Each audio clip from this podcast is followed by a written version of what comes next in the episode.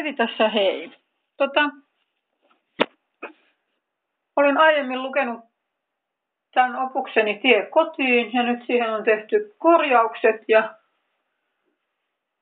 tein toisen version, että PDFn tota, nettiä varten, niin ajattelin, että mä nyt tästä versiosta sen sitten luen äänitteeksi audioksi. Tota, en tiedä, pistänkö sitten korvaanko sen, mikä on ankkorilla vai vaikka kuinka, mutta äänitteen nyt sitten kuitenkin. Eli tänään on kolmas ensimmäinen tammikuuta 2021. Kyseessä on tie kotiin. Päivi Ööman. ABC Tiiriö Hämeenlinna lauantaina 7.11.2020 9.05 alkaen. Täällä nyt sit on. Tiiriön ABCllä varautuneena uusin kynin valmiiksi maksetuin santsi kupein alkuun kertaa kaksi ja kerran uuden muistikirjan, jonka Sirkuskaisalta saas nähdä, mitä tästä tulee. Kun tämä otetaan nyt sitten pitemmän kaavan mukaan, kun viimein tänne asti on päästy ettei heti ensimmäisen ahdistuksen iskiessä lyödäkään hanskoja naulaan, vaikka toi kahvi ohessa ei kyllä lie helpota sitä ahdistusaspektia, mutta siitä huolimatta. En olekaan suodatin paahtoa juonut pitkiin aikoihin. Ihan hyvää, tumma paahto, niin kuin pehmeä. Ku sen mitä reilu vuosi sitten viimein sain kahvinjuonnin jätettyä, en ole sen nyt syksyllä uudelleen alettua juonut, kun sitä itse pavuista myllyllä jauhamaani lukuun ottamatta kerran Fifth Avenuella, kun itsekseni bilistä tunnin. Siellä oli myös kokonaisista pavuista tuoreeltaan jauhettu tumma. Ja toissa päivänä Tampereella käydessä Koskikeskuksen Linkosuon kahvi, jossa espresson, joka oli noin puolet kotona käyttämästäni vanhasta arabian jalallisesta, minkä sain äidiltäni Pulesjärven mökistä muistoa. Sen siellä vitriinissä olin nähnyt ja ihastunut niin väriin kuin muotoon. Sillehän ensimmäisen kaverin hiljan hankin Ikaren kirpparilta – Kulivahti mieleeni ajatus, joka jo paisu kans vitriinilliseksi yksittäisiä Arabian vanhoja, ja nyt voisi kuvitella sille jo synnyin paikankin.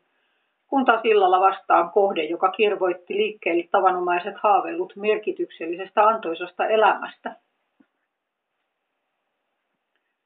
9.20 jatketaan kappalejaon merkiksi toisella värillä, todeten aiempaa ahdistusdilemmaa ajatellen itselle ylös se, että otan nyt kaikessa rauhassa vaan, Siinä on iso hyvä vessa käytettävissä, pide jos tarvii.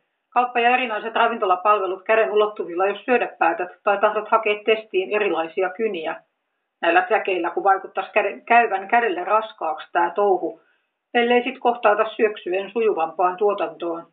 Itehän ne harakan varpaasti luet, jos äänikirjaksi tai muutoin tulkitset, jos puhtaaksi kirjoittaen eteenpäin, mikäli tuosta nyt mitään ottaa tullakseen. Kävin jo tyhjentämässä, kun päivä alkoi viiden jälkeen raudan alta ja piipahin sen perään pulahtaa järveen ja hiipivä hyinen ytimiin sai kotona sit kuitenkin keittää teen ja jauhaa ne ekat kahvipavut, vaikka illalla olin kysely, olisiko jo aika olla vedellä tovi kohta tankkaamaan sitä ensimmäistä santsia. Ja jos liikaa alkaa sydän tykyttää ja käsi täristään, voihan sitä lipitellä teetä välillä oheen, mikäli kuivin suin asiakasta leikkimättä ei arvaa istuskella jatkamassa – sikäli, että tämä nyt yhtään uumoillulla tai kaivatulla tavalla on ottaakseen tuulta purjeisiin. 9.34. Mistä kyse siis? No, kysehän on tiestä kotiin, jota ajatuksissani olen mukanani kantanut tehdäkseni jo vuosikaudet.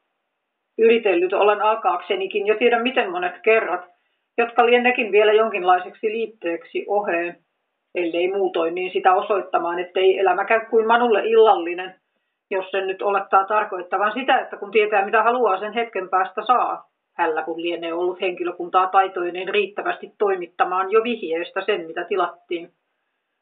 Elämä. Ei, elämä ei, ihan siten.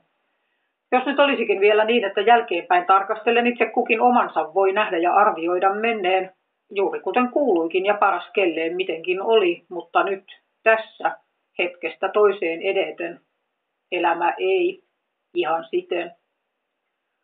Vierellä seinässä kyltit sekajäte ja biojäte mutta elettäessä elämää ei aina ole niinkään selvää, mikä meni mihinkin. Voin luulla bioksi tätä, osoittautuukin ongelmajätteeksi, ja tai lähteä astialle kantamaan puhdasta jätepaperia ja matkalla käykin jotain, mikä aikaan saa tarpeen sen sullomiseen sekajätteisiin. Kaatopaikalle vain lokkien luettavaksi nekin eilisen uutiset, jotka aikanaan saivat kylmäaltaiden äärellä polvet epätoivosta notkahtamaan, kun jälleen huusivat lööpit sellaista, mikä pienen mielen ja sykkyrään käyneen sydämen suistivat lähes raiteiltaan, osoittaen turhaksi taas senkin toiveen tai toiseksi esikuvan merkityksen, kun kunnolliseksi luultu missikin maailman moraalittomuuden kuoppaan ja turvallisuuden tuntu elämän arvaamattomuuden äärellä järkkyi. Ei sitä malliksi elämään ollutkaan, jos vaikka muotikuviin, sikäli mikäli mieli, mieli kasvaa elämänsä elämään siten, ettei turhia tarvitsisi murehtia, sydäntään surra ja tai askelmerkitkin sen suuntaisia, että hyvillä mieli kelpaisi omalle jälkikasvulle niihin osoitella, että tuolla tavoin niin hyvä tulee, kun hyväkö on tullut. Monin tavoin kaikkea muuta, mutta silläpä juuri viimein nyt näin. Miten? 9.52 jatkuu. Auringonpaisteessa sillan yltä ikkunasta silmiin selän välillä vihoitellessa jo viikkoja kestänyttä kipuaan, mikäli kotijumppaliike sen ärtymän sai, ja osan kakkoskahvia vielä lämpimänä juotuani, kunnes kohta jälleen tyhjentämään ja täydentämään koetan edes osan saada palautettua mieleen siitä, mitä linja-autossa matkalla tänne mietin. Pätkän teonkin siinä naurussa suin astellessa aloitin samalla, kun tyhjää tavoittaessa tulinkin matkalla noukkineeksi iltaa varten sauna oluen ja kieltämättä tuossa kyniä kohti hakeutuessa livahti mieleen sellainenkin, että jos se on edes osin tämän aamun kirjallinen saalis oletuksensa mukainen, saatan hakea alkosta sen jo tovin mieltä väijyneen pienen jekunkin. Vaikka miksi sen muka tekisin oikein. Siitä on kahdeksan vuotta aikaa, kun viimein elämääni piinanneesta alkoholismista irtisanouduin. Ja siihen väliin osui armollinen tauko sen tyhjentämisen merkeissä. 10.06 on kun jatkan ja lykkään kahvin täydentämistä tuonnemmaksi, että tämä onnistuu. Vettä hain. Ja jos joku ehti luulemaan tästä tulevan seikkaperäistä kummemman vuodatuksen ryyppykierteiden kurimuksista, niin saa huokaista helpotuksesta. Sitä tästä ei tule. Se kun onnekkaasti aamun oivalluksesta ehti siinä palata mieleen, kun itse jo lähes epätoivoisena mietin, että tähänkö tultiin ja tästäkö se nyt on sitten jaksettava alkaa vääntämään, että ei. Se kun on likipitäen jo käsitelty moneen kertaan. Tässä ei ole sen tarve, ainakaan siten. Juomapäiväkirjoja ja kuvauksia päihdeelämän kiemuroista on maailmassa riittämiin. Niitähän sitä itsekin aikanaan, ruohoa ja lunta, Kristiina, Pukovskin keskisormi ja niin edelleen – Monesti miettinyt, mikähän niiden osuus siinä vain onkin, mitä kävi, mutta siis ei. Itse ainakin suorastaan helpotuin sen tajutessani, että sitä minun ei tarvitse.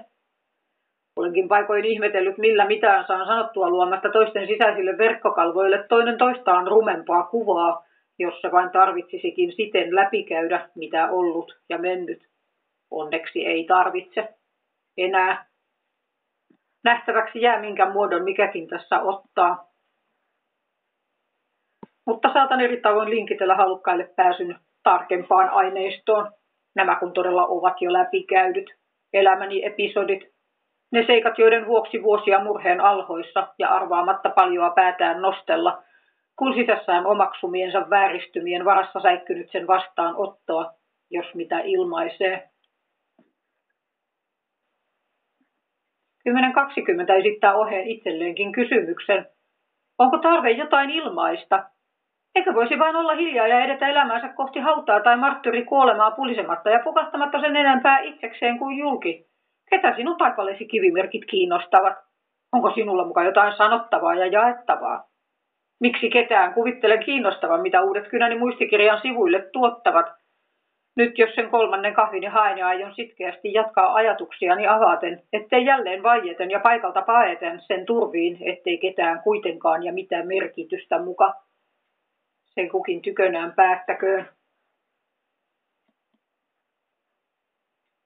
10.28 jatkuu satuani kolmannen kahvin läikkymättä pöytään. Aiemmin käyttämäni tummapahtoautomaatti oli tauolla tehden uutta ja otin toisenlaista pohjalla manneen jäähtyneen päällä. Jos sitten homma vielä jatkuu, on lisää halutessaan vilautettava korttia välillä. Vielä kun voi. Korttia vilauttamalla menovetensä maksaa. Kauan se ei enää käy. Mitenkään vain mikin eteneekään. Amerikan presidentin vaaleja seurailevat maailmalla. Jokunen kymmenen kuollut sen jalkoihin uutisoinnissa jääneessä Väli-Amerikan myrskyssä. Puukkoiskuja ja ampumisia Euroopassa, maan järjestyksiä ja taifuuneja. Kohtako ei sovi nousta edes linja-auton kyytiin tai astua kalpanovesta sisään, ellei suostu omia hiilidioksidipäästöjäsi hengittelemään. Ohessa hakkaavat maailmalla elintärkeitä metsiä saadakseen markkinatalouden syömärattaiden hampaisiin istuteltua palmupuita tuottaakseen mättöä, jolla pitää ihmiset sairaana ja miljardien lääketeollisuuden ja sairaudenhoidon rattaat pyörimässä. Hukassa he senkin kanssa olisivat, jos rikoksen tekijät oikeasti saatettaisiin vastuuseen teoistaan ja autettaisiin kaidalle tielle toteuttamaan elämänsä parasta funktiota sen tuhoamisen ja tuhlaamisen sijaan. Kenen toiveita ja tarkoituksia nykyinen elämänmeno palvelee?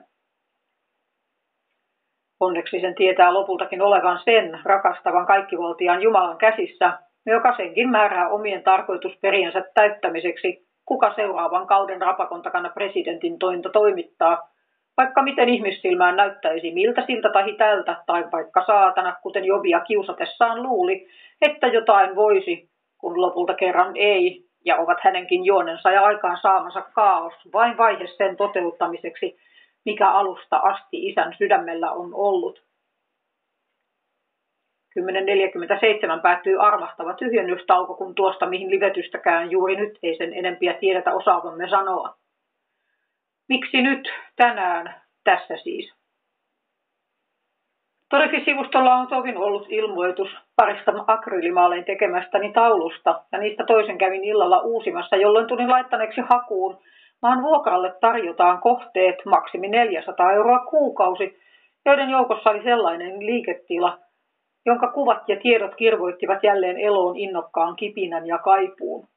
Haaveen elämästä, joka olisi jotain muuta kuin se runoon kuvaamani kurkotus aamu kuulin uutisiin, jota olemiseni täällä yhä pääsääntöisesti on. Voisiko se vielä päivänä jonain ehtiä olemaan muuta? Kuinka? Mitä? Millä eväin tai puittein? Kaiken osattomuuteni osallisuudesta huolimatta on ituuni istuutunut ajatus siitä, että yhteys muihin, hyödyllisyys, avunanto, jotain toista kaunista kiitettävää. Entä jos avuksi muille, lohduksi tai osviitaksi sen suhteen, että vaikka tuntua voi ja vaikuttaa siltä, ettei minun synkkeen risukasaani kuunaan kyllä päivä paista, on sittenkin perusteet ja rohkaiseva toivo uskoa muuta. Jos tuo kerran kurastaan selvisi, kyllä minäkin. Mikäli hänen ojansa ei siitä loppua tehnyt, olisivat kummatkin ongelmani ratkaistavissa ja läpi elettävissä toisin keinoin, kuin kiikkuun ripustautumalla tai jatkamalla sen turan turmeluksen hallintaa, jolle antauduin kenties jo niin varhain, etten edes vielä tiennyt muusta. Sanoja ei ollut, ei ymmärrystä, ei harkintaa. Ei ehkä mallia toisenlaisesta, tai jos syystä jostain olin omaksunut ajatuksen, ettei mitään kuitenkaan hyödyttäisi edes yrittää, mihin sinustakaan koskaan on. Mihin tuollaista voi kukaan kuunaan hyväkseen käyttää? Oletko koskaan kuullut tai ajatellut itsestäsi mitään vastaavaa? Itse olin sen isältäni kerran. Jälleen armastava tauko, ja jatkuu 11.06 toteamalla, ettei tämä etene myöskään vuodatuksella siitä, miten kaltoin kohdeltiin ja voi minua pientä parkaa. Sitähän, sitäkin kaikkea on jo monin tavoin käsitelty ja vaikka aihetta ei tässäkään täysin lie voida välttää, ei silti tarvetta enää siihenkään sillä tavoin kuin vuosia luuli. Saas nähdä, miten etenee. Vaihdoin kahvin ainakin toistaiseksi musti, mustikalla maustettuun rooibokseen ja kerran luvan sain, että veloituks, vettä veloituksetta tankata niin kauan kuin pussistani siihen makua löydän, kauhoin sen toviksi lepäämään. Sitä näin mä yhä uumoillen ja toivoen, että muuta ja enemmän tästä tulee, kuin silkka torso vaihtuen jälleen robotoniseen, keksin sanan juuri, arjen kuvaukseen. Sinhän tämäkin jo on juuri sitä. Ihmiset ympärillä syövät lounasta, edellä isä kolmen tyttärensä kanssa, vai onko selin tänne toinen poika, ilmeisen odotteen vallassa, peli, harkat, matka, mikä lie. 20 sivua siinä nyt on käsinkirjoitettua kerrontaa. Johtaako se johonkin? Tie kotiin.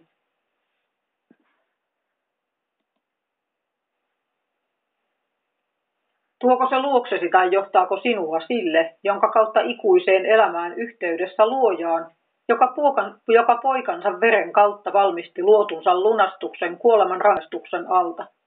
Perusteen anteeksi antoon, jonka tarpeessa meistä täällä on jokainen, ymmärsi ja myönsi tilansa sitten tai ei.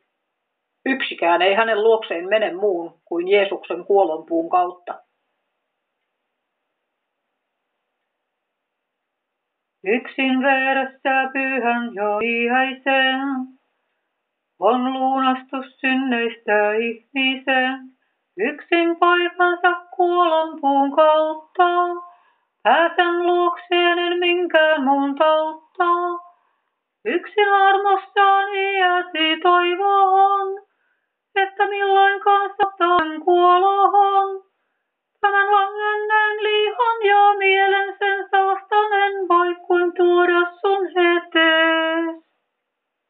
Yksin rakkaudestaan hän sen teki, yksin kärsi ja kyynelet näki, jotka poikansa vuodatti edestään, mutta antautui kuoloon estämme, jotka omilla teillä vaellamme, kuulen hänen vain sydämen patuneen, kunnes harmonsa loppyhän veren, johdattaa ja suo elämän uuden.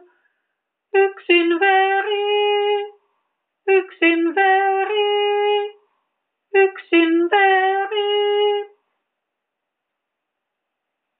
Sain laulun kesällä 2020. Kun ilmaistaan mennyt taivaalla kaikin käytettävissä olevin keinoin, voimme hyödyntää kaiken jo olemassa olevan, eikä tarvitse kaikkea kaikkialle juurta jaksain taas toistaa. Aika näyttää. Ja jos hyvin käy, mitä toivon, avautuu väylä, tilaa ja aika uudelleen ja muulle, kuin sille silkalle puuduttavalle kuolemalle, jonka vallassa yhä itsekin niin monin tavoin taivaltaan. Tahdon muuta. Uskon sen voivan olla muuta. Toivon vielä jonain päivänä osaavani toisin.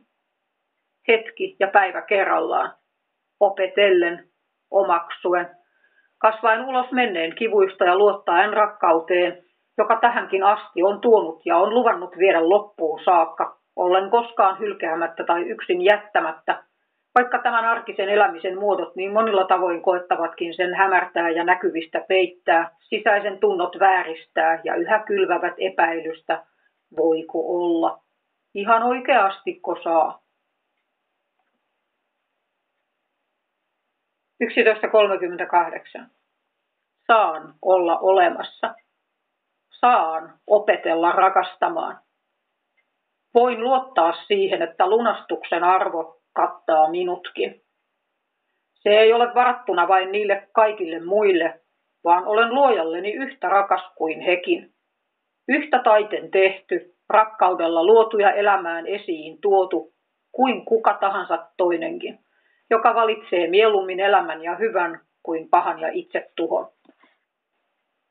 Elän elämäni 46. syksyä, kun viimein ryhdyn tähän. Siitä on 40 vuotta, kun törmäsin linja-autoon sillä seurauksella, että kasvoihini ommeltiin 32 tikkiä ja vuosia takerruin ajatukseen, että jokin merkitys elämälläni on oltava, kun en kerran ollut askelta edempänä ja kuollut tuon linja-auton alle. En yhäkään varsinaisesti tiedä mitä, mutta jotain siinä tapahtui, koska isänikin joskus viittasi tapaukseen sanoen toivovansa, että olisi kuten sitä ennen. Hän kun sattui olemaan tien toisella puolen, ja hänen luokseen päästäkseni olin sännännyt juoksuun, enkä havainnut risteykseen pysäköitynä olleen kuorma-auton takana, takaa tulevaa linja-autoa. Pitkään elin mieltään vain vihanneeni ja pelänneeni isää, kunnes tuota onnettomuutta miettiessä kerran hoksasin, että muutakin on täytynyt olla. Miksi muuten olisin kiirehtinyt hänen luokseen? Joskus kyselen, kävikö siinä jotenkin niin, että koska rakkaus häneen saattoi minut hengen vaaraan, tuomitsin rakkauden elämästäni ulos, mutta en tiedä. En tiedä. Ja yhä tämä on niin vaikea ja kestämätön paikka, että ellen olisi Hämeenlinnan Tiiriön ABCllä, tuskin jatkaisin. Olisin jo sännännyt jonkin mätönperään tunnetta ja hämmennystä pakoon. 11.49 jatkuu TVtä tankattuani tyhjennyksen jälkeen toteamalla, että muuta keinoa en kuunaan oppinut tai ole omaksunut. Pakoon juoksemisen ja väärin lääkkeisiin turvautumisen, turruttamisen, alaspainamisen ja vaikenemisen. Paitsi sen, mitä Ivasta huolimatta, kuin painekattila vuosien saatossa on teksteihin purkanut selvitäkseen. Soittavatko ne piipaan, jos nyt prakaan lohduttamaan itkuun sen sisäisen hädän ja tuskan ajamana, jota kantanut jakamattomana kaikki nämä vuodet? On liet tähän mennessä tullut sen verran pihisteltyä paineitaan, ettei tarve enää sen luokan prakailuille, ja jos niin kävisikin, on jäljiltäni jo julkimerkintöjä sen verran, ettei täysin pimentöön jäisi miksi, mitä, miksi ja kuinka. Sama kävi mielessäni syksyllä 2016, kun hetken luulin, etten seuraavaa päivää näe. Siksi olin aloittanut videopäiväkirjan ja sen julki klikannut, että tämä ottaa minut hengiltä enkä muuta ennätä. Mietin mitä surisin, jos jotain, kun ellen kerran voisi edes lapsilleni sanoa hei. Ajattelin, jos vielä tilaisuuden saan, on koottava runoni yhteen, lauluni talteen, jos keksin keinon ilmaista lahja sävelet ja tai tämän taipaleni kivi, kivimerkin tien kotiin. Joko on aika astua uuteen.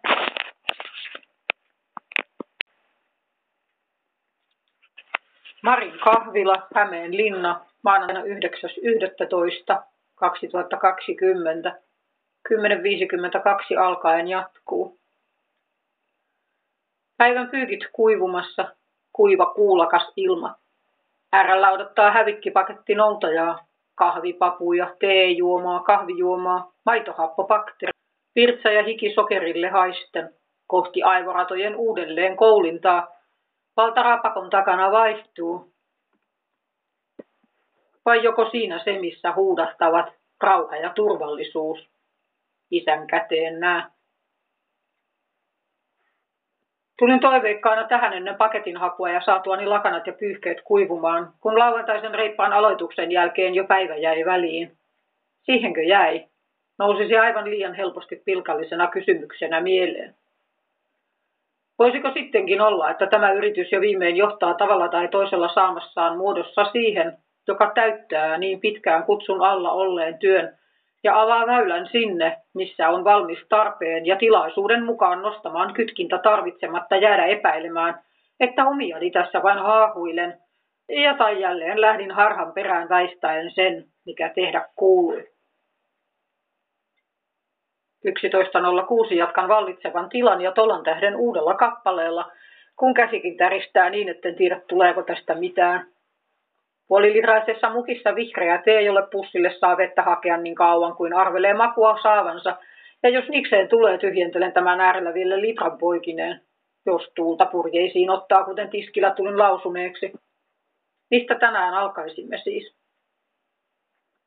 Heräilin ihmisten aikoihin kuvaan, jossa pyrkimyksenä oli ruiskulla suoneen saada jotakin, minkä vähitellen leviävää vaikutusta kehossa koetin oikein kuulostella.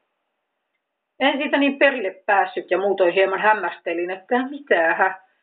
Vanhoihin se ei sinällään pohjaa, kun en itse koskaan tykittänyt. Siinä mielessä ymmärrettävämpi oli neljännen virallisen eksäni mainita unin nouseen menneen kummitteluista samansuuntaisine puuhineen, mutta mitä se minun unessani teki? Särökärkinen ruisku. Joskus olen toki miettinyt, niin silmätarkkana toimitusta usein tuli seurattua, että noinkohan sen osaisi halutessaan, mutta onneksi minulla ei tosiaan ole edes yhteyksiä mihinkään sellaiseen, ja ne, jotka käsivarteeni ruiskuin myrkkyjä ovat tuupanneet, ovat isäni lailla jo mullan alla. Tuskin tarve, tuskin tarvelli olla siis huolissaan, että sen saralle olisin takaisin lipeämässä. Siinä ei ole mitään, mitä kaipaa. Sokerista taisin hiljan ajatella niinkin, että vaikka sen kerran yhä rauhassa pelaisinkin, kunhan kaiken haureuden ja seksuaalisuuden saastan keskityn viimein saamaan elämästäni ulos. Onko toinen paha olematta yhtä iso paha, tai voiko yhdelle suoda audienssin sen nojalla, että muun kieltää, vai tulisiko sitä todella mieluummin tehdä vaikka radi- radikaalimpikin, kunhan kokonaisvaltainen muutos, jossa todella tilkkeää padon ja on kuunaan enää mitään synnin muotoja päästämättä läpi, ottaen todesta sen, että hivenen, jos liha puulla liikkuu, se repii ennen pitkää itsensä irti ja jälempäsi todella on pahempi kuin aiempasi, jos luulet voivasi yhä vähän täällä ja hiven siellä, ja ettei se pieni nyt haittaa, kun siten et sentään. Eikä synti ole synti, arvelematta. Haureudesta sanoo, että se on ainoa, jonka pyhän hengen temppeliä vastaan. Muu on ruumiin ulkopuolella, ja siinä kohden se liha jo saivartelee, etteikö päihteiden käyttö yleensynti ja niin edelleen ole myös syntiruumista vastaan. Kuinka siihen siis tulisi? Eli kuinka siihen tulisi siis? 11.36 palaan tauolta jatkamaan iloisesti yllättyneen ajatuksesta, että saisin häneltä itse tekemänsä minikävyn kyytiin 4.50. Edellinen hän kun päättyi siis kysymykseen siitä, miten suhtautua. Kasvaminen on prosessi, oppiminen on prosessi. Päivän valkeneminen, kuten illan hämärtyminenkin, ovat etenevä prosessi, vaikka se etelässä voi vaikuttaakin käyvän yksi, kaksi on siinä silti monta eri tekijää, jotka yhdessä vaikuttavat sen, miten on, ja näkikö, osasiko, ajatteliko, tunsiko kuten ennen, hetki sitten tai silloin muinoin, kun viimein hiljentäessään huomaakin muutoksen aiempaan ja tai senkin, etten reagoinutkaan kuten ennen. Mistä tuo nyt tuli? Tai kappas vaan. Selvisinkin ilman hässäkkää, vaikka jollain tasolla tajua ennen menneensä vallan rusinoiksi sen äärellä, mikä nyt ehkä ohilikin huomaamatta ja ymmärtää oppineensa, kasvaneensa, kokemuksesta jo tajuavansa, ettei se tai tämä ihan niin vakava asia seurauksiltaan olekaan, kuin vielä silloin luuli, kun arveli, ettei häpeästä kuolematta selviä seuraavaan päivään. Aika haureuden ja kaiken seksuaalisen synnin jäädä siis taa. Ei pelkoa siitä, että piikkikaman perään enää syöksyisin ja tai vaikka se Jägermeister siinä välillä väijyy, ja senkin kohdalla lähinnä totean, etten tahdo, en halua, et kuulu elämääni enää ja vaikutuksesi on kehno, puhumattakaan riskitekijöistään, joiden seurauksia en todellakaan tahdo tulla tietämään. Miksi siis? Yhä mukaisen viimeisen, ensimmäisenä alkaneen, vaikka senkään seurauksista niin nauti. Terveyteni tärvelen, Jumalan parhaan pidän käsivarren mitan päässä, ja entä jos onkin niin, että nyt kun, jos vain päätän siihen jää ei koske enää, Osoittautuukin vain silmän lumeeksi ja pelokkaan koiran haukuksi kaikki se uhka ja turha, jolla otteessaan koettaa pitää. Semminkin, kun kerran kyllä alusta asti olen sen vääräksi lääkkeeksi tiennyt.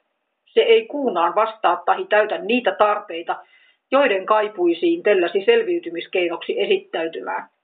Kaivoipahan vain niin laajan vallihaudan ja veti laskusillat perässään kiinni, että orpona piruna sen äärellä kontaktittomassa kuplassa mietin, miten muka ilman. Noin vaiko vai jättäisin? Entä sitten? Ja tai vaikka sanansa nojalla kovin jo Jumalan rakkauteen luottaisinkin ihan oikeasti, kun sen varassa seuraavaa askelta ja tointa tietämättä hetki ja päivä kerrallaan selviäisin, kun kerran aivan kaiken sen väärän lääkkeen kerralla ja varassa olen tottunut kohtaamaan ja vastaan ottamaan, enkä elämästä ilman sitä mitään tiedä, ja omanlaisensa suojankin on seurauksillaan ylleni luonut, vaikka Eikö olisi jo korkea aika sekin valheen palttoon riisua yltää? Lukio Katu, kirjasto, lauantaina 21.11.2020,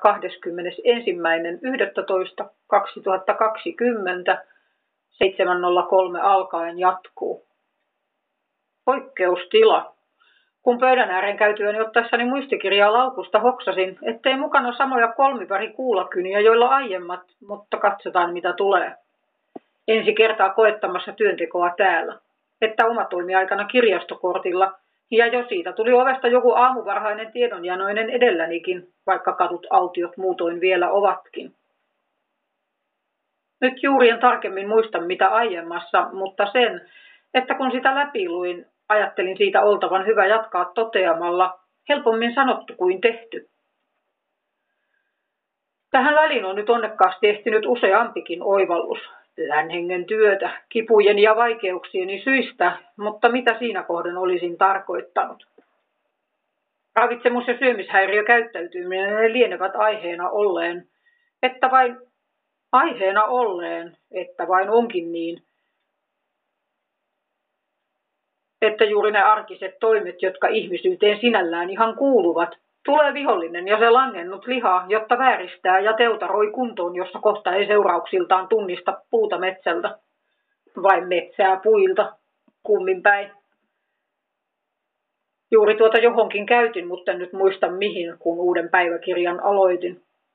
On mennyt koti uusiksi, kuin olisi muuttamatta muuttanut ja saanut jälleen uuden alun.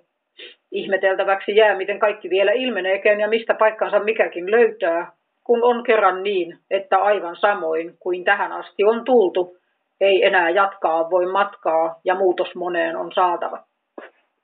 Yhtenä esimerkkinä se, miten nytkin tähyän täältä lähteessäni kiertäväni Keinusaaren K-Marketin kautta tarkistaakseni yön yli nukkuneet, jos joukossa sattuisi olemaan tuorekorissa eilen näkemieni piparipullia ja olevinaan hyvin, jos viimeinen kanelikirja, joka on niin ylty ympärinsä sokeroitu, että silmissä virta ja hampaissa rouskuu, kun siitä haukatakseen puraisee. Sitten olisi tili tyhjä, hetkeksi rauha maassa. Ei mahdollisuuttakaan tarttua impulssiensa ongenkoukkuihin, jotka niin piukkaan ovat 40 vuoden ajan tämän omatahdottoman raajoja liikutelleet, että huh huh ja alta pois on hulluuden, että koko lopun elämänsä yhtä lailla ja sitten sen seurauksia kantaen, vaikka kuinka olevinaan järkipäissään harmittelee, miten onkin ja keinoton ja voimaton mitään hyväkseen tekemään ja lopettamaan sen turmion, jonka nojalla niin monin tavoin tuhoamaisillaan itsensä ja sen syiden jalkoihin ne jäivät lapsetkin, kun ei muka alkeellisimpiakaan kanssakäymisen taitoja ja keinoja elämästä selviytyä. Ei ollut kuin turtapako ja kierteen ylläpito. Ettei sanan valtaa oli sanapari, joka omassa pätkässä hiljan sai aukeamaan yhteyden juuri syyhyn, jonka oletan suuresti siihen vaikuttaneet, vaikuttaneen, että itseään vastaan ollen voimaton hyväkseenkään. Kun riittävän monta kertaa saat vahvan viestin siitä, että et omasta puolestasi voi ja saa päättää, mitä teet, mihin mukaan menet, mitä itsellesi annat tehdä, voi jälki käsittääkseni olla vaikka sellainen, jonka rippeiden ääreltä nyt viimein ja todennäköisesti tuon oivalluksen siivittämänä hyvinkin lähden pyristelemään irti ja toivon, etten kuunaan sen sokaisemaksi enää jää, jos vaikka paikoin sitten päättäisinkin toimia tavoin, mikä ei ehkä se viisain ja parhain. Mutta jos on siis pienintäkään pelkoa siitä, että osuutta sillä, mikä käynyt, kaikkeen siihen tuhoon, minkä aikaan saanut ja minkä hävityksen, se, hävityksen on ihminen tehnyt elämästään, vihaksi pistää. Olen sen yhteyksiään ja aiheuttamansa kipua kyllä tarkastellut jo pitkään ja tajunnut, miten se tässä tahi tuossa asenteisi, asenteisiini tai käsityksiini on vaikuttanut. Mutta selkeys siitä, miten se jyräsi ihmiseltä päätäntävallan puolestaan, näyttäytyi juuri hiljan. Olin pätkälle puuskahdellut kokemaani sen äärellä, miten tein mitä en halunnut ja todennut, että olin suhteessa syntiin kuin minulla ei olisi siihen mitään sanan valtaa. Ja sitä myöhemmin kuunnellessa tajusin korrelaation minulle tehdyn kokemaan, jolloin annettiin ymmärtää, että kyllä, kyllä, nyt menet ja annat toisen mieliksi ja rauhan säilyttämiseksi.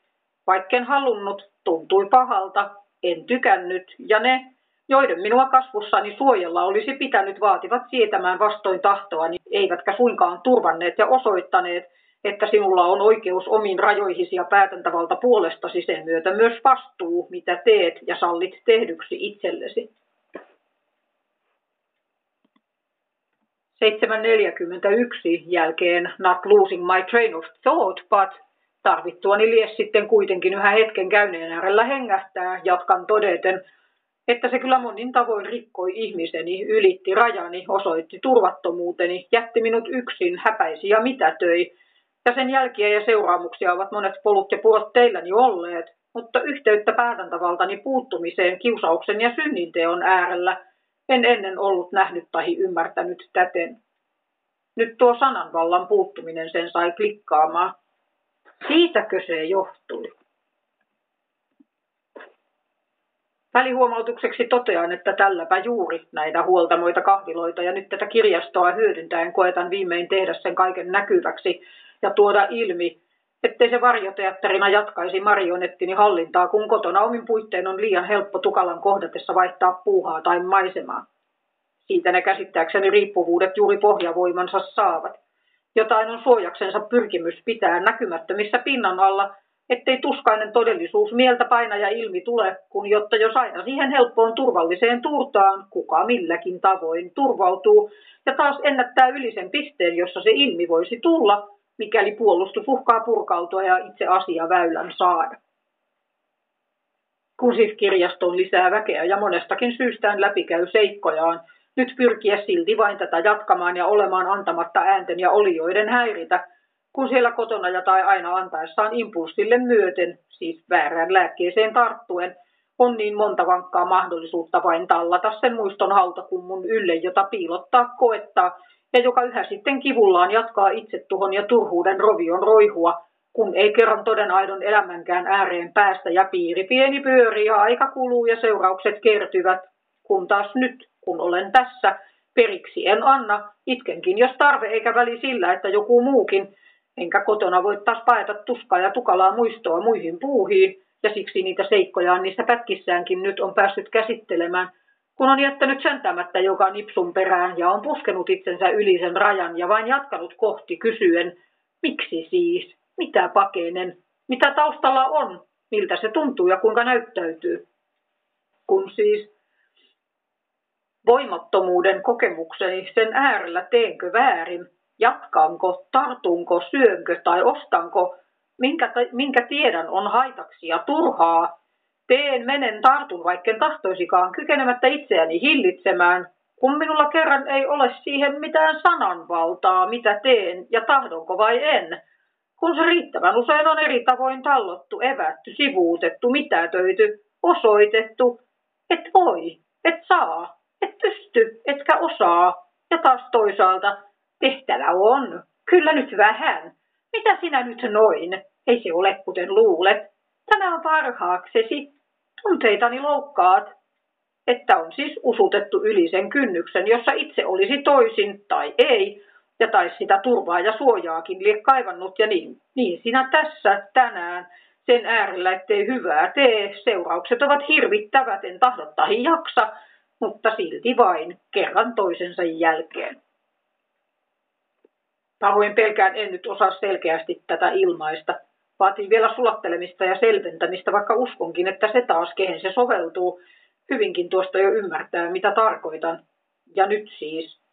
Olen kuin avaimen lukkoon saanut, mikä ennen piti tahtoni vankinaan, sillä jos se sen tähden kerran vammautui parhaakseen toimimasta, rajojaan tunnistamasta, tahtoaan noudattamasta, enää minun ei tarvitse impulssieni armoilla olla hätää siitä pyrkien peittämään, mikä aiheutui ja miksi.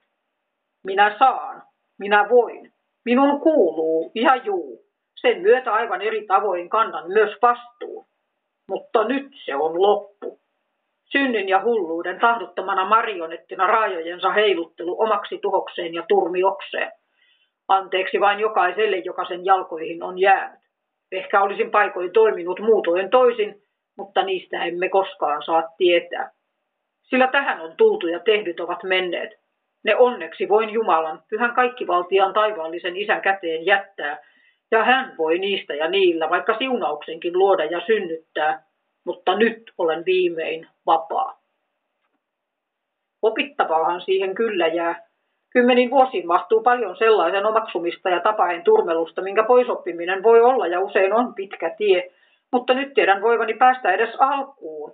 Siltä pohjalta jo on mahdollista sentään ponnistaa, kun tähän aina voi nyt sen nähtyä, niin palata ja sitä tarkentaa, että niin, oletko se nyt oikeasti sinä, joka sitä mieltä olet, että hyväksi tuo tai kannattaa, vai onko se muiden vaade, sisäinen hylkiö tai se omaksuttu rakkauden vääristymä, joka hyväksi väittää senkin, mikä tuhoaa pyrkiessään sairaita, pahoja, typeriä, turhia tai tyhjäpäiväisiä himojaan seuraamaan. Sillä oikeasti ei mikään tai kukaan voisi sinua pakottaa toimimaan tavoin, jolla et halua. Itse kannat vastuun teoista, jotka teet ja vähintään seuraukset siitä, että mätät käytät vaikka vahingoksesi tietäisitkin. Mutta defenssinä piilotellen sisimmän kipua, minun ei enää milloinkaan tarvitse typeryydelle myöntyä ja voin opetella sanomaan ei, kun minulle ei sovi tai en tahdo. On oikeus rajoihin, vielä kun ne hahmotan ja löydän on lupa ja velvollisuus päättää puolestaan, mihin lähden mukaan tai mitä teen. Tai kun se synnin houkutus seuraavan kerran kipuun, hätään, pelkoon, yksinäisyyteen, kaipuuseen ja niin edelleen, Tellää tyrkylle tarttua siihen mieluummin kuin nähdä, kuulla, kokea, tuntea, ymmärtää mikä on. Minulla on lupa jättää se sikseen. Mennä läpi ja mikään ei minua sen kynnyksen yli enää voi pakottaa tai painostaa, että toimisin itseäni ja tahtoani vastaan, puhumattakaan, että saatuani tahtoni vapaaksi ja tuon mekanismin näkyviin, on minulla yhtä lailla oikeus se myös halutessani luovuttaa, kuten Jeesus Ketsemanessa tarvitsematta silloinkaan jäädä sen perusteistaan kaihertamaan, miksi sen tein, tai kokien tulleeni jyrätyksi. Mikä kaikki vain tehdyksi tullutkaan sen tähden, että mieli pyrkinyt suojaamaan kivulta ja tai kielletty näkemästä, mitä tapahtui, mitä se merkitsi. Ja nyt, miten itsestään selvältä se kaikki näyttää. Kerran koin kuin lieskat ympärillä olisivat lyöneet ja kuolen, jos sanon mikä mieltä painaa. Kun avasin suuni, valuivat sanomisen tarpeet kuin vesihanhen selästä ensimmäisen äänähdyksen myötä, ja nyt on hieman samalla tavoin. Ja nyt yhä siis on pakko sanoa, tämä on todella kova paikka. Vaikea. Se koettaa paeta kuin märkä saippua kiittarttumatta, mutta odotakaas. Vielä minä sen sanoitan. Saan sanoa ei. Minun ei tarvitse suostua. Voin olla tekemättä mitä en tahdo, eikä minun tarvitse antaa jyrätä rajojani, kunhan ne nyt jos opin, ellen itse niistä valitse luopua. Ja et okei, maailmassa nyt tapahtuu kaikenlaista, monin tavoin kuraa ja kökköäkin ja muu, kuin Jumalan armo ei voi välttämättä suojata ruumistani särkymiseltä, mutta sisimpäni voin suojata silloinkin. Aivan kuten sanoo, mitä te niitä pelkäätte, jotka eivät voi kuin tuhota ruumiin pelätkää häntä, joka voi sekä ruumiin että sielun heittää helvettiin. Ja hän taas on se, joka suurella rakkaudellaan on minut tähän päivään kantanut ja auttanut, ja yhä tämänkin näkemään havahduttanut ollakseni ajoissa kykenevä ja vapaa omasta puolestani valitsemaan, ettei siksi vahingokseen enää toimimaan, että kipuani pelkäisin, kun nyt viimein yhteyden sille näen, mitä kävi ja kuinka ja mitä siitä aiheutui. Sanoillamme ja teoillamme voi olla arvoamattomat seuraukset.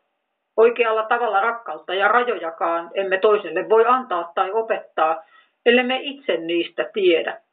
Ja taas sen, minkä omaksuu ja kuinka, keltä, voi olla vaikea havaita tai kyseenalaistaa, oliko se kuten kuuluu ja tai tuleeko niin olla. Kasvaa omista kivuistaan ulos antamaan seuraavalle muuta kuin sama sokeuden katkaisin, joka tuhoaa rakkain mankin.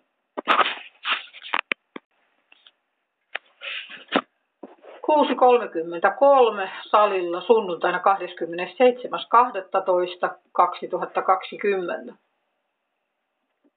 Tulin aamutuimaan käymään ja mieleen, otanpa tämän mukaan, jos jatkuisi.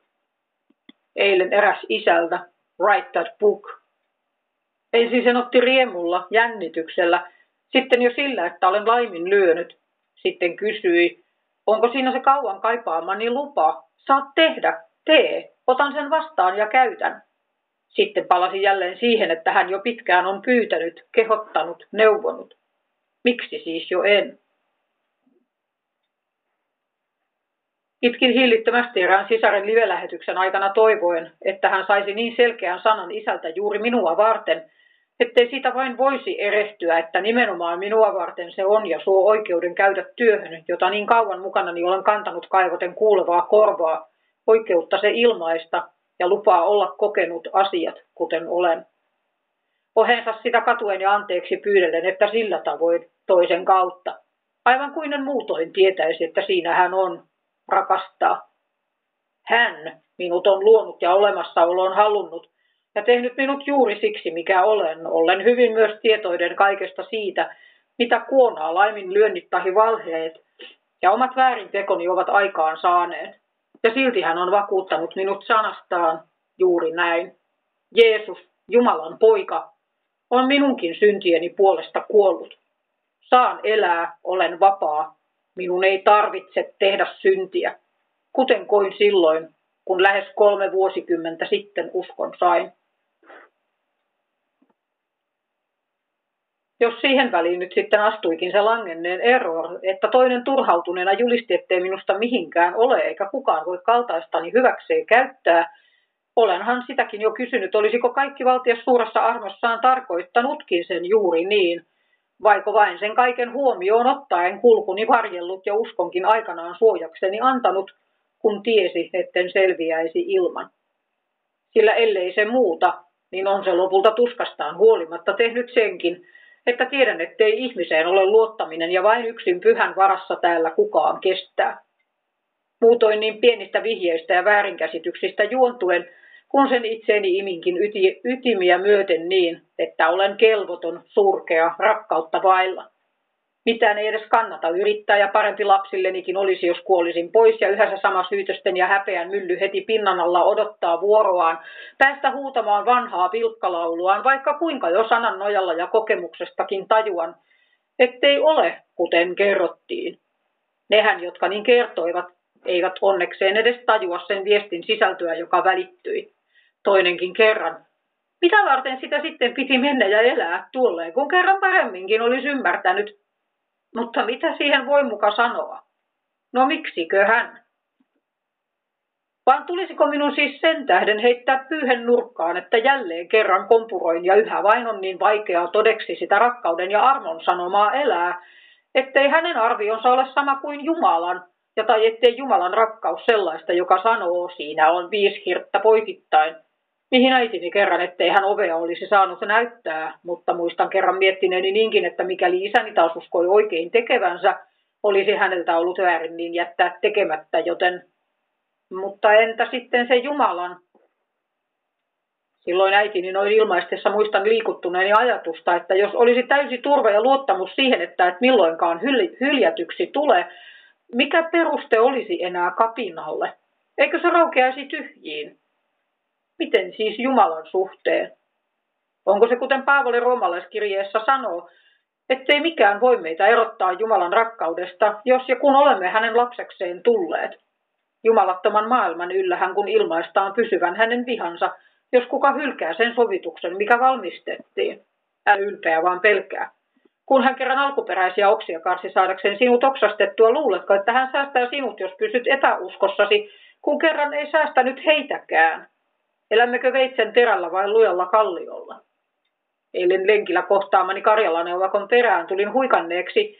Luja kallio jalan alla ei tarvitse horjua, kun kumpikin jatkoimme tahoillemme matkaa ja jäin miettimään toivon varustaa itäryhmän kykeneviä ja kiinnostuneita antamaan mahdollisuuden halukkaille puhua ja tallettaa nykypolville koettua kuvaa siitä, mitä se oikeasti on ollut.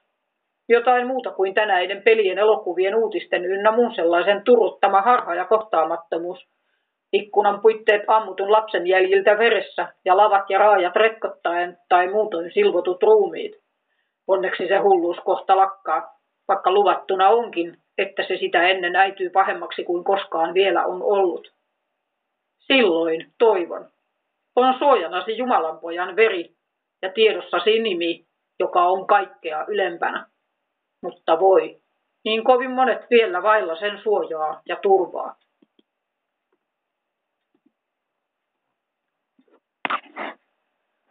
Kotona 27.12.2020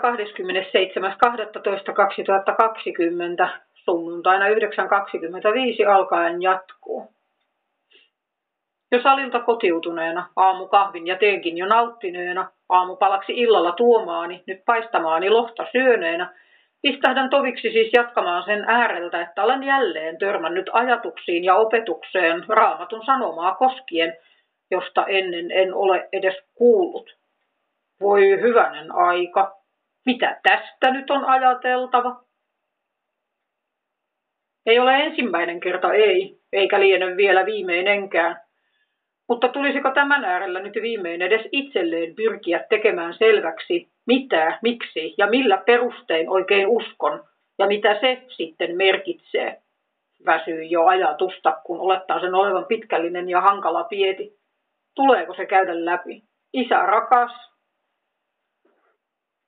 Ketä kutsun isäkseni, kun yhä alvarinsa arjessani kamppailen sen kaltaisten asioiden äärellä, joista itsensä eläväksi Jumalaksi kutsunut on kehottanut erossa pysymään ja irti päästämään.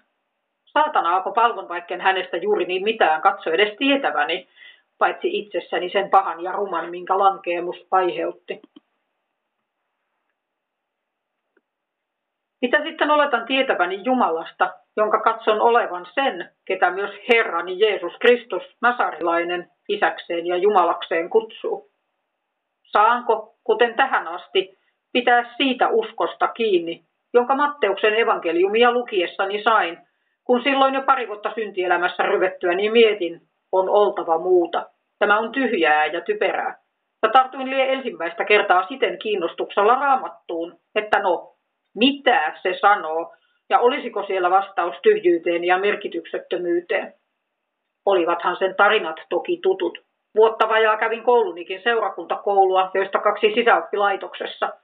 Mutta vaikka 1988 kävin kasteella, kun asiat kyllä kiinnostivat ja niin nyt kuului tehdä, niin uskon Jeesukseen Jumalan poikana puolestani kuolleena sain silloin, kun raamattuun tartuin. Enkä irti ole laskenut, en. Vaikka siinäkin se on kyllä, kuten siihen tarttumisessakin, niin että se on hän, joka on pitänyt minut ja uskon, yhä hän uskoni säilyttää. Jumala ei ole kuin ihmiset saattavat olla, että kehuskelee lahjoilla, joita ei anna. Tai lahjan annettuaan ja toisen siitä iloitessa veisikin sen pois. Lällällää, menitpäs lankaan vaikkei se tarkoitakaan, etteikö hän yhtä lailla anna ja epää siunauksensa ihan oman mielensä ja tarkoitustensa tai aikataulunsa mukaan. Sana sanoo, että Jeesuksessa tuli on jokaiseen Jumalan antamaan lupaukseen sille, joka uskoo ja uudesti syntyy Jumalan lapseksi hänen ikuisen katoamattoman sanansa kautta hänen henkensä voimasta. Sillä yksikään ei tule hänen luokseen, ellei Jumala itse häntä poikansa loi johda ja uskoa anna. Jeesus sanoi sen olevan Jumalan työn, että uskomme häneen, Jeesukseen.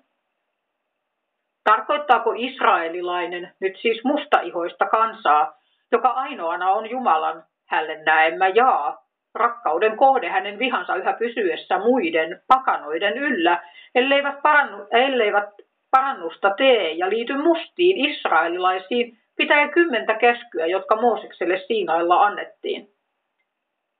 Sen kaltaiseen olen törmännyt tällä kertaa. Niin, sanoisin huh huh, ellei tällä niin monta kertaa pyörälle menneellä päällä olisi muka tarve edes varmuuden vuoksi kysyä, voiko se olla niin, tai entä jos se onkin? Siksi ennen kuin aloin tätä nyt kirjoittaa, kävi mielessä sekin, että eikö se teknologinen rak- teknologian rakkine jo aikaa ole pitänyt sulkea ja ne YouTube-kanavat, joille olet aikasi antanut, kun jos sen olisin jo tehnyt, en nyt tästäkään mitään tietäisi ja voisin aikani käyttää muuhun ja rakentavaan ja hyödylliseen. Vaikka, no, näemmä se nyt on sitten juontanut juurikin siihen, mihin kauan olen olettanut, että aikani mieluummin tulisi käyttää. Mutta kuinka se nyt on sitten oikein? Kauan sitten vuosien takaa kiersin kerran vanhempien olohuoneen pöytää kuin Roope Ankka rahasäiliössään polkua rikkauksiinsa – kun pähkin ja rukoilin viisautta ja voimaa kohdata petoksen valheineen ja epäilykseen, epäilyksineen, joka silloin yhtä lailla netin pyörteistä oli tullut vastaan. Sen tähden tämän nimi muuten on tie kotiin, kun se silloinen oli jokin tiedosto nimeltä The Way Home ja ajattelin, kun armostaan sain jälleen epäilykset jättää tai ja palauttaa raamatun sanan nojalla ajatteluni raiteilleen, että jestas, jos tämän kaltaista kuraa ja petoksessa on niin voimallista, että langeta on vaara, Väelle jaetaan ja totena toitotetaan. Eikö sinne oheen tulisi saada sellainenkin tuotos, joka kiistatta sanan nojalla osoittaa valheeksi moisen ja suo edes osviitan tai kaksisen suhteen, mitä vastaan tulevaa ehkä ei kannata mennä uskomaan. Ne osviitat ovat jo siinä lauseessa. Turha luulla, että teokseni viime metreille sinua johdatan toteamaan, että ne kerron vasta kun ja jos, kuten monet kikkailevat milloin minkäkin kaupustelun kanssa, nyt kun menet ja maksat ja sitten paljastan salat, joiden nojalla, mikäli se nyt tässä vaiheessa siis ketään kiinnostaa tai kuka sille painoarvoa antaa, mitä joku kaltaiseni kouluttamaton pitkäaikaistyötön addiktio kierteiden kalvava, ketään tuntematon lapsenmurhaa ja katsoo voivansa osviitaksi siihen antaa, mikä kannattaa, mikä ei. Mitä merkitystä sillä mukaan on. Mutta siis, niin vain siitäkin silloin, luotan tästä tänään, Ja jos se on uppiniskaista ja tyhmyyttä sen edessä, että mieluummin tulisi jota onkeensa ottaa ja harhaiset uskomuksensa toteen vaihtaa, niin sitten olkoon. Sen saamani uskon nojalla olen tähän asti selvinnyt, ja kun tiedän, mistä kaikesta, ei minulla ole epäilystäkään siitä, ettenkö sen nojalla tästä selviäisi myös eteenpäin. Vaikka tokihan vähän väliä anon, avaa silmäni ja korvani kuulemaan ja näkemään, kuten kuuluu, ja vaikuta sydän, joka on sinulle kuuliainen. Vaikka maailma, vaikka maa alta katoaisi, järki päästä lähtisi ja muu ympäriltä sortuisi, jos joutuisin sinusta, Jeesus ja isänsä luopumaan. Ei vain olisi merkitystä millään. Ja niin sitä jälleen siis palaa sen sanan äärelle, jonka hän itsestään ilmaisi ja sen nojalla koettelen muun. Ja totean huoleti voivani pois heittää, jos mikä ei valossaan päde. Enkä oikein usko pätevän tuonkaan, joka nyt toviksi kuohuksiin sai, että mitähän. Noinko se on, ja tuossa ovat valehdelleet, koska jo näinkin alkuun sitä kuullessa tajuan ja havaitsen, että tämän sen tahi tuon sananpaikan pyrkii tyhjäksi tekemään teorioillaan ja vaikkei suinkaan sinällään mihin perehtynyt olisikaan, tai mistään mitään tiedän, niin päätän mieluummin katsoa raamatun, uskoa raamatun sanaa, kuin jonkun kanavan tekijää on hän oletuksensa saanut sitten mistä lähteestä hyvänsä. Eli jos joku ei lukea tai kuunnella osannut, ne osviitat ovat Jumalan sana raamattu ja uskon mukanaan tuoma luottamus siihen. Millä muulla sinä täällä muka mitään koetella voisit? Näkyvät kaikki ovat katoavaiset ja se muuttuu. Näkymättömät ovat ikuiset, enkä minä ainakaan niitä näe. Mutta kuten Dave Hunt eräässä puheessaan, kun toisti according to the scripture, ja tajusin, etteivät esim. tunteeni tai onnistumiseni sitä määrittäneet sopiko ja tai mitä uskoa, niin sillä samalla sanalla, jonka kautta uskon ja mihin, päätän sen koetella puhuuko tuo omiaan, eivätkä hänenkään tulkintansa kyllä sananvaloa kestä. Joku sen mielenkiintoisen kysymyksen ne voivat nostattaa, ja jos yhtään enempää ajatuksia seurailen, voihan se olla, että jokunen käsitys mullistuu. Mutta kuten silloin vuosia sitten ja nyt, tai aina kun jotain ihmisfilosofioiden ja aatelmien sävyttämää houkuttelemaan vastaan tulee, on oikeastaan turhaa lähteä kaiken maailman polkuja ja teitä edes seurailemaan sen enempää, jos jo alkuunsa havaitset, että pieleen menee siitä, minkä pyhä sanassaan ilmaisee. Paljolla, kirjojen tekemisellä ei ole loppua, ja jos totuuden, Jeesuksen, kohdattuasi alvarinsa juokset vieraiden perässä, mitä sillä voit saavuttaa muka oikein? Rakkaus, vapaus, lunastus syntiesi rangaistukselta, kaikkinen elämä, yhteys isään Jumalaan on siinä. Mitä sinulta muka puuttuu? Tarvitsetko jotain enemmän? Voiko olla mitään enempää kuin häneen, Jeesukseen, ovat kaikki viisauden ja tiedon aarteet kätkettyinä. Tarpeemme muun perään juosta on vain pyrkimys sen todellisuudelta välttyä, mitä olemme ja ettemme yksinkertaisesti ilman häntä selviä. Mutta kun langennut liha haluaa keksiä keinokseen jotain muuta mieluummin, ja vihollinen kyllä tarjoilee avuksemme toinen toistaan houkuttavampaa pelastusrengasta. Sietänee huomata ajoissa, että lopulta se on Jumala itse, joka lähettää väkevän eksytyksen, jotta jokainen, joka ei ota vastaan rakkautta totuuteen, eksyy uskomaan valheen. Nyt käsikin jo puutuu, että sorun matalaotsaisiin latteuksiin hämmentyessäni siitä, että odotas, siinä on 12 sivua jotakin kirjoitettuna, pidän tauon. Kuullaan myöhemmin. Iloa. Tuolloin ollut kello noin 10.25. Noin 13.55 jatkan tässä kotosalla, kun tuolla WCn peilin ääressä tärkeämpiä väistellessä naamaa nyppien tuli mieleen, että tänne mainitsin sen kasteen 88. Niin. Lahkolaisten Vesana, rakkaudettomuuden kokemukseen uponneena, rajat rikottuina, joka osaa syynä hankkiutua loppuajaksi muualle kouluun, ja vailla yhteyttä sen enempää ikäisiini kuin aikuisiinkaan, eihän se sillä mennyt. Ja seuraavana aamuna kirosin asuntolla portaissa ja koin olevani surkea kristitty. Valheet ja autoritäärinen koti pitivät ihmiseni pinnan alla, enkä tähän päivään mennessä ole vielä oppinut, että joku haluaisi kuulla tai kysyäkin voisi, saati tiedä voivani luottaa keneen.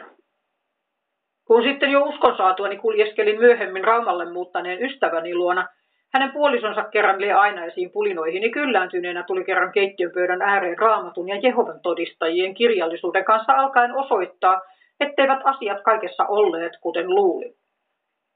Ravasin vuosia JT-lehtiä lukien hänen ja isäni väliä kysellen mitä, miksi, kuinka, ja aina he vuorollaan perustelivat asiat kannalleen, ja minä menin aina vain enempi pyörälle päästäni. Kun sitten kerran vanhempani olivat poissa kotoa, minä jollain paluumuutta kerrallani jälleen heidän nurkissaan, ja avasin oven kolkutukseen, oli siellä pari Jehovan todistajaa, joille itse ehdotin, että vaikka eivät varmaankaan vanhemmistani mitä kostuisi, voisivat minulle kyllä tulla pitämään tutkistelua ja vuosia he kärsivällisesti avukseni tahkosivat muun muassa sapattia ja kuritusta. Mikä helpotus! hän vanhempani oikeastaan edes tienneet, mitä sanassa sanottiin, joten saatoin antaa heille anteeksi ja lähteä eteenpäin omassa kasvussani. Niin luuli. Kirjallisuus vilisi viitteitä raamatun sanaan, joten päättelin, että pitihän sen silloin siten olla kuin sanottiin, koska miksi he antaisivat viitteitä voida tarkastaa, oliko asia niin, jos voisin itse raamatusta lukea jotain muuta. Niinpä laiskuuttani ja opittua tyhmyyttäni tyydyin monessa opetettuun ja kasteellakin kävin, osin ollen lasten ja puolison pelastuksesta huolissani, vuonna 2000 liittyen Jehovan todistajiin. Siitä vanhempieni lahkosta olin kirjallisesti pyytänyt eroa jo 95, kun asiat alkoivat sen osalta valjeta, ettei heillä kaikki ollut kuten sana opettaa. Ja kun uskon saatuani syksyä 91, olin riemuissani jo tuuminut, että tietävätkö ihmiset, mitä täällä sanotaan? Tämähän täytyy huutaa katoilta. Jos he tietäisivät, kaikki olisi toisin.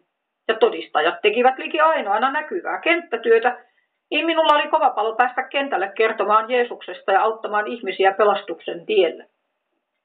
Toisen poikani synnyttyä olin, alka- synnyttyä olin alkanut leikitellä hiuksillani, jotka aina olivat olleet pitkät kirkkoletteineen, ja lopulta se meni kaljuksi koko pää lähinnä uskalluksen kynnyksen tähden, että ellen arvaisi kulkea kaduilla kaljuna, kuinka sitten julistamassa evankeliumia Jeesuksesta. Mutta eivät ne oikein, ne kentätkään. Olisin tykännyt yksin kulkea, olla vapaa puhumaan mitä kelläkin sydämellä, enkä valmiiksi harjoiteltua ja harva kenttäkortin täyttäminenkään. Ei, ei. Ei ihmisluota vain ole sellainen, että se siitä selviäisi lykkimättä itselleen plussaa tai miinusta ja vuoroin taputtelematta selkään ja toisaalla sättimättä ja syyllistämättä, että enemmän pitäisi ja miten sinä nyt noin. Ne, keitä asia koskettaa, tietävät kyllä. Ja kun ymmärtämättömänä liittoni poikien isänkin kanssa olin neljän päivän paarituttavuuden perusteella solminut uskosta osattomaan, joka yhä jatkoi lihan harrasteitaan ja oman keskenkasvuisuutenikin tähden arki oli lähinnä kaaosta, aloin ennen pitkää muun muassa tupakoida uudelleen ja jo 2002 kirjoitin Jehovan todistajille erokirjeen, kun en halunnut tuottaa häpeää Jehovan nimelle, jos joku sattuisi näkemään minut sekä kentällä että röökisuussa, ja se jäi sitten sekin sinällään siihen. En koskaan enkä missään ollut muodostanut varsinaisesti mitään sosiaalisia verkostoja tai suhteita keneen. Saleillakin kävin lähinnä mennen viimeisenä ensimmäisenä lähtien ja joskus vain panin merkille, miten suhtautuivat vastauksiini tai harjoituspuheisiini, ja se tutkistelun pitäjähän minulle kerran ihmetteli, kun kyselin asioista ja pengoin ja ymmärsin. Sanoi, että hälliä päässä, mitä vuosia jaksoi ihmetellä ja silloin äimistyin, etteivätkö ihmiset yleensä sitten kyselleet tai tietäneet asioista vai... Mutta joo, Noin vuoteen 2008 saakka olin käsityksissäni sitä mieltä, että heillä tulkinta raamatusta oli oikeimmin, ja vanhemmillenikin annoin ymmärtää, jos tyrkyttivät lehtiä tai koettivat kirkkoon kutsua, että tietäisin kyllä mihin menisin, jos hengellisiä asioita tahtoisin lähemmin uudelleen. Vähänpämoinen pullossa kasvanut kahdesti aivopesty siitä mitään ymmärsi, että tulevat molemmat maailmassa vastaan kulteista puhuttaessa.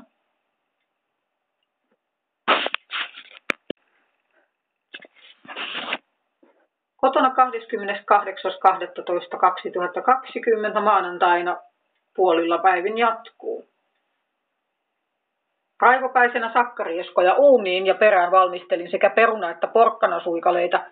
Kun vielä porkkanasellerimehua sur- surautellessa ajattelin syöväni ne paksuimmat, mutta kun tulin raastetta tehneeksi toisesta, niin liitinkin rieskoihin ja sitten pilkoin sen viimeisen pottujen oheen. Alkoivat jo porkkanat itää. Karvaporkkanoita joo, mausteeksi inkivääriä, valkosipulia, kanelia, yrttisuolaa ja kajanneja rieskoihin, juureksiin loppu yrttisuola ja mustapippuri murskaa. Tuota raivopäisyyttä lähinnä. Kun on kuin kiukutteleva lapsi, kaikesta tuohduksissa, ärtynyt ja kitisee. Liittyykö se kahviin, kysyn.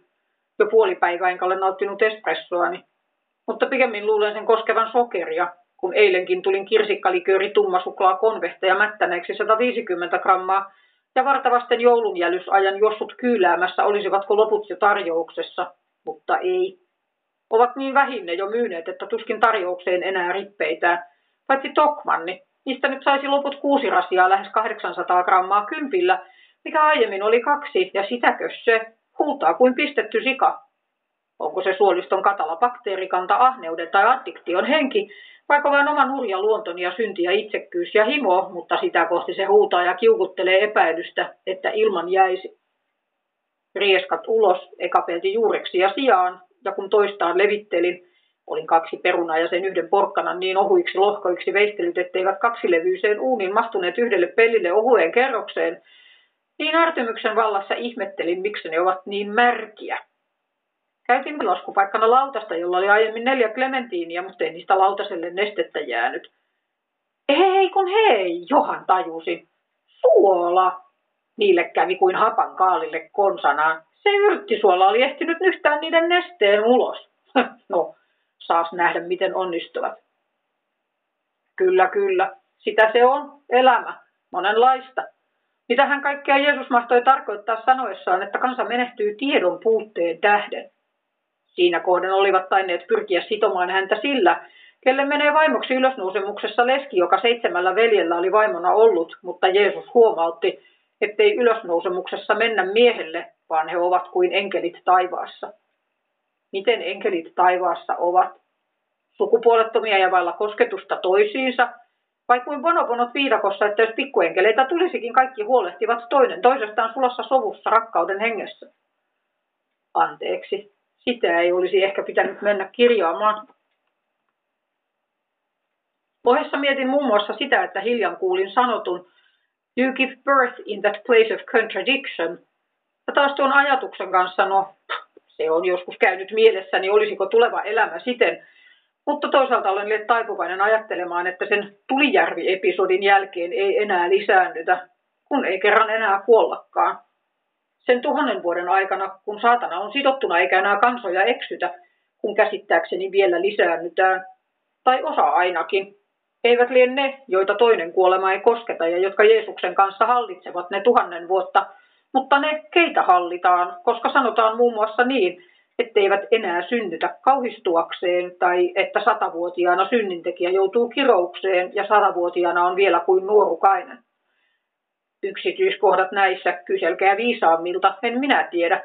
Osin sanaa lukiessa olettaa tietävänsä ja monin paikoin putoaa vallan kärryiltä, mutta huoleti tuota uuden maan aikaa odottakaamme, sillä taivaan isä kyllä tietää, mitä se on oleva, ja jotain hyvää se on, ja paljon parempaa kuin tämä, vaikka se paras koittaakin vasta sitten, kun jo saatanakin on sitten joukkoineen heitetty tulijärveen ja uusi Jerusalem laskeutuu taivaasta. Mutta niin, kuten sanottua, joku viisaampi ehkä tietää niistä tar- paremmin ja tai lukekaa Jesaja ja ilmestyskirjaa vähintään. Nyt aion palata pelin vaihdettuani siihen raivopäisyyteen. Se kun on sillä lailla, että vaikka päihteet ja toviksi haureus jäivät syksyllä 2012 lasten jo jouduttua huostaan otetuiksi ja läpikäytyäni kolme maistraatissa solmittua ja käräoikeuden eroksi tuomitsemaa liittoa, avioliittoa en tiedä elämästä vapaana ilman riippuvuutta mitään. Samalla suklaarasialla, jota jos yhden vielä, hä- yhden vielä väijyvän haen, on sitä jo kaksi kiloa tänä talvena mennyt, Alkoi jälleen päihdeelämän alle painunut syömishäiriö silloin uudelleen ja kirjoittelin Tuubajaahan tarinan loikasta, joka kiveltä kivel, joka kivellä keskellä koskea, kun saareen oli päästävä ja innoissaan kyllä sinne, mutta uimataidottomana ei paluu ottanut sujuakseen, ja niin oli taas itsensä puun ja kuoren väliin hankkineena avun tarpeessa. Tangjang neuvoi loikalle turvallisemman tien saareen, mutta vaikka kuinka kyllä järjelläni niin tajuaisin, että Jumalan puoleen se kaikessa olisi viisainta kääntyä ja hän pyydettäessä auttaa kyllä, niin ei. En tee niin. En osaa. En edes aina halua.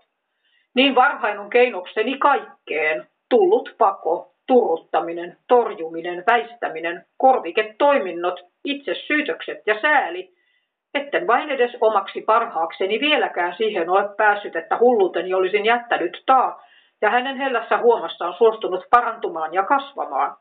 Mutten tuollakaan tarkoita todellakaan sanoa, etteikö missään määrin. Ei vain vielä niin, ettenkö kohta päälle pukisi ja sen rasian tai toisen hakisi mättääkseni sokerista ja huonoista rasvoista tehtyä suklaaksi kutsuttua niin, että päässä soi hampaissa vihloo silmissä säkenöi ja kohta jo osaa harkitsee oksentavansa. No, siten se nyt siihen tuli. Oliko se nyt niin kovin vaikeaa? Ja mitä väliä muka sille, mitä siitä kukaan ajattelee? Hyvin jo tiedän sen pyhän edessä olevan epäjumalan palvelus ja turmelevan sen temppelin, johon hän haluaisi pyhän henkensä kautta käydä asumaan, mutta ei voi, kun en pahastani kerran luovu. Vai noinko tosiaan hengellään sinetöity, mitä hätkähdin joskus 13 häveten ja surren, minkä kaiken läpi hän kanssani käymään joutunut onkaan, jos niin. Huomaan toivovani tosin, että jonain päivänä herään ja se vain on kaikki jäänyt taa, kuten silloin syksyllä 12, kun ne päihteet ja haureus valuivat kuin vesi hanhen selästä ja jäivät sille tielleen isän huomauttaessa rakastavansa, ja etkö nyt jo millään viitsisi tuon tyhmän perässä juoksemisen jättää? Sellaista kaiketi. Odotan ja toivon toista. Kohtaamista ja vakuutusta, että tässä olen, rakastan. Annan anteeksi ja pahasi unohdan, kunhan nyt otat onkeesi ja annat sen olla. Eikö tämä muka jo sellaisesta käy? Sillä miten minä muka ihmisestäni käsin siitä selontekoa kirjoittaisin, mitä kipuineen on olla ihminen, jos olisin kaikki valtiaan pyhää tulta täynnä ja jo olisivat taan jääneet sen kaiutkaan. Vai kuinka se on, en tiedä. Joitain kertoja olen huomannut hyvää himmailevani, koska kokenut niin, että paljon pinnan alla vielä mätää ja tummaa käsittelemättä joutaakseen vielä elämän syrjään kiinni, mikäli sen sieltä ilmoille mieli kaivella. Olenko niellyt vain humanismin ja psykologisten teorioiden tuhoon vievän koukun, jos luulen, että jollain tapaa siitä selkoon olisi päästävä, mitä se on ollut ja minkä tähden, ennen kuin oikeasti sopii talonsa rakentaa tietäen, että se kestää. Matkan varrella on tullut seurailtua työmaata jos toistakin. Miten sitä rauhassa elät muka oikein, jos perusteesi ovat termiitin syömät, tai kolme kerrosta harjaa alemman jää sekundalla silatut lattiat? Hyvänen aika. En tiedä mistään tekemästäni tai kokemastani kurasta haluavani kiinni pitää. Ota pois, huonnuta, paranna. Tahdon antaa anteeksi kaiken, myös itselleni. Sitähän käytiin läpi jo joskus 2015, kun muistan aamun leivän ja viinin äärellä ajatelleeni, että annan anteeksi itselleni ja satuin näkemään samana päivänä sen divergentin loppuosan, jossa Tris itselleen ja uhkana kimppuun hyökkäävä vain haipui pikseleinä taivaan tuuliin ja tuumasin, että juuri niin, se on petosta ja valhetta kaikki. Aivan turha roikkua tyhjässä kiikkuun voisi arjessaan elää hyvää, iloista, tyydyttävää elämää. Jeesus on kantanut syyni. Olen vapaa. Jumala katsoo minun rakastavin, hyväksyvin silmin sen uskon nojalla, jonka itse minussa on vaikuttanut poikaansa, voidakseen johtaa minut ulos kaikesta siitä, mikä pyrkii maahan painamaan, katseesta laistamaan, sulkemaan suuni, silmät ja korvat, kun kuitenkin jokin ula tulkitsee kaiken pieleen ja epäily jää itämään. Ymmärsinkö sittenkään oikein? Koskettaako se minuakin? Saanko, voinko, onko lupa ja paikkojen tajuan on oikeus ja suoranainen velvollisuus juuri siihen, mitä toivon ja kaipaan, sillä mikään ei hänen nimelleen tuo kirkkaammin ja suurempaa kunniaa kuin rakkautensa ja armonsa voimassa montustaan ylös noussut, joka majakan lailla luo ympärilleen kirkkauttaan voida muidenkin yhtä lailla omien syntiensä ja kipujensa sitomien nähdä, että Jumala on ja hän rakastaa. Hän antoi ainosyntyisen poikansa voida sinunkin hyvyyttään maistaa, ei vain niiden kaikkien muiden, jotka ehkä vaikuttavat osaavan, voivan, kykenevän, tajuavan, vaan sinun. Niin ruojaksi kuin itsesi tiesitkin ja tunsitkin ja tajusit, etteivät omat pyrkimykset tai voimat, ei hyvä tahto, ei kaipuu, mikään ei auttanut sen saastan ja pahan otteesta, jossa elit, mutta rakkaus.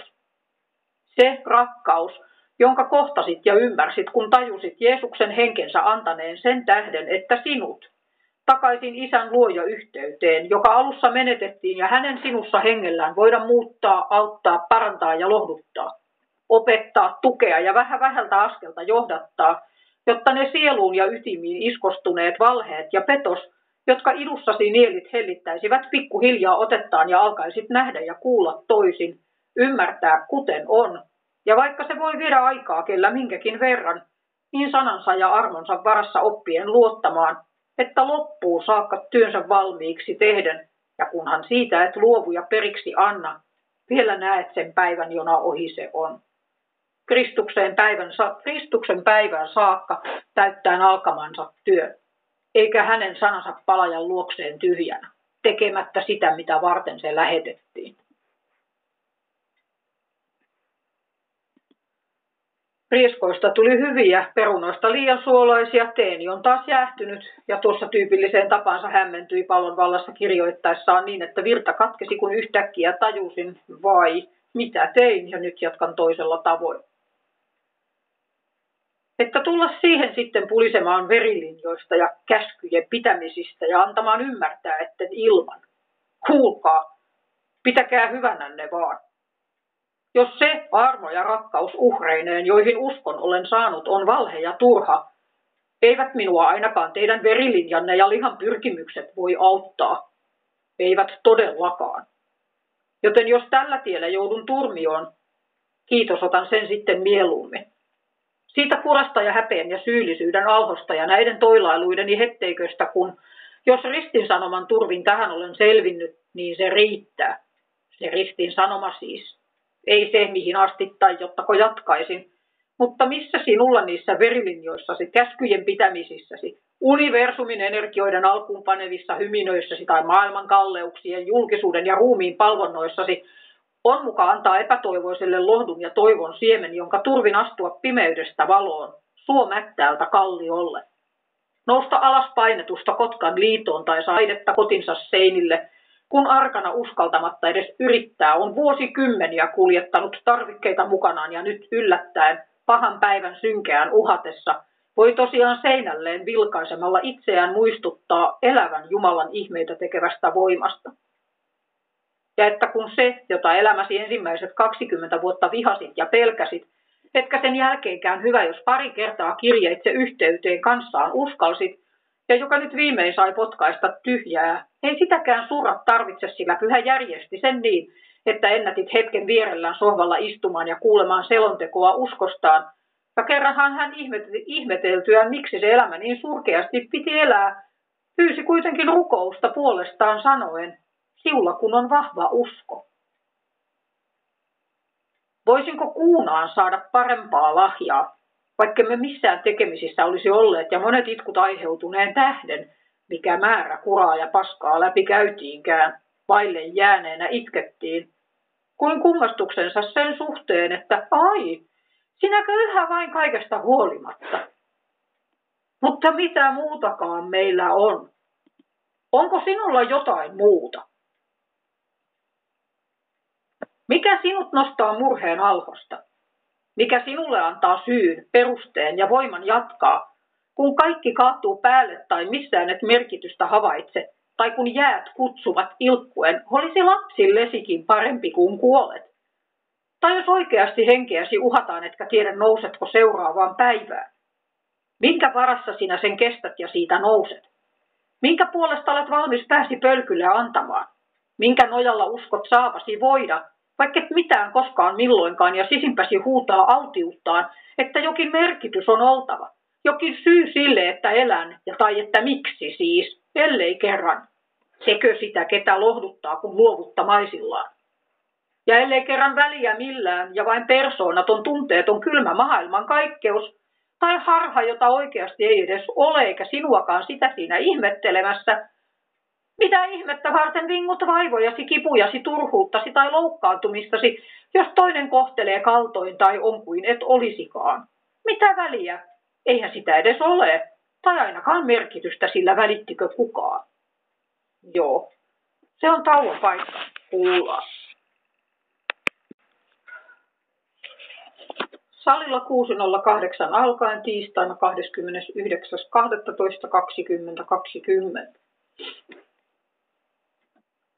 Huomasin tuossa, jotta enempi innolla odotin tämän pariin pääsyä, kuin edes mahdollisuutta raudan nostoon ja avaraan suihkuun. Kiva niin, koska tämähän nyt on aina ja tällä erää salinkäyttömahdollisuus päättyy yli huomenna. Lokakuussa avasivat uuden naisten kuntosalin ja tartuin loppuvuotta koskevaan avajaistarjoukseen. Kotona olisi pilatesrullaa, palloa ja rengasta sekä kevyet käsipainot, ellei heti perään uutta salikorttia mihin, ja kun Sossukin hätyyttelee jälleen kuntouttavaan työtoimintaan.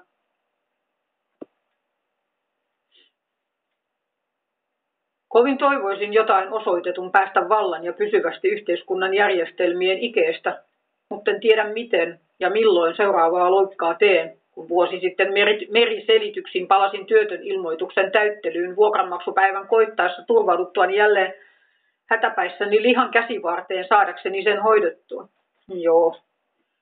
Vaillamme uskossa emme näkemisessä, mutta koskettaako se todella sitäkin, millä varoin työtön laskunsa maksaa, vai lähinnä sitä, että vaikka me näe Jumalaa, uskomme häneen. Vaikka tuli ravintoni ja varustukseni sitten miten tahansa, toisin se kohta käy kuin pedonmerkin ottamalla. Tosin nehän sanovat niiden tulevan tapetuiksi, jotka eivät merkkiä ota, joten eipä siinäkään tapauksessa ole sitten huolta enää siitä, miten vuokraisännölle selittelisin maksupuutteet. Jokohan on syytä ryhtyä jäämistön karsintaan sitä silmällä pitäen, etten jonain päivänä kotiin palaakaan.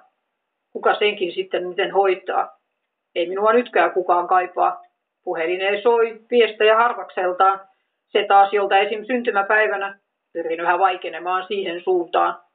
Tavallaan se on tuhostaan huolimatta jokseenkin luontoni vastaista, mutta olen törmännyt ajatuksiin, joiden nojalla tulisi antaa turhien ja väärien yhteyksien olla, ja olen taipuvainen sitä sellaisena yhä pitämään, joten koetan onnistua olemaan ruokkimatta ajatusta, että hänestä kuulla haluaisin, vaikka aikanaan salama rakastuinkin kuvitelmaan siitä, mitä kohdannut olin.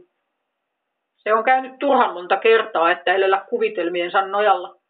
En ole tainnut kuunaan tajuta ympäröivän maailman todellisuutta, kun aina kaikkialla ne sisäiset vinoutuneet kuvitelmat ovat sotkeneet sen, mitä ja kuinka näkee. Pitkään peilikuvatkin ja heijastukset kaupungin lasipinnoilla tuottivat ahdistusta ja aggressioita, kun pidin itseäni niin rumana, että oletin toisten toivovan minun pysyvän poissa hengittämästä yhteistä ilmaa. Se, että olen alkanut avukseni tehdä videopätkiä luurilla kuvaten ja tottunut vähitellen siihen, miltä näytän, on selvästi auttanut yli pahimman härön. Ihan tavalliseltahan minä näytän. Joskus jopa niin kaunilta, että hätkäydän, minäkö se on, kuten vuosia sitten lapulle kirjoittelin ihmisestä, niin ylipäätään kun jotain mietettään nauroi. Jos olisin joku muu, se tämä tai tuo ei minua samalla tavalla saisi naurun remakkaan ja hyvilleni. Kiva siitäkin isälle jo kiitollinen osata olla, kuka ja millainen on, vaikka yhä niin paljon siinä ohessa kuraakin kulkee, että kauhistaa.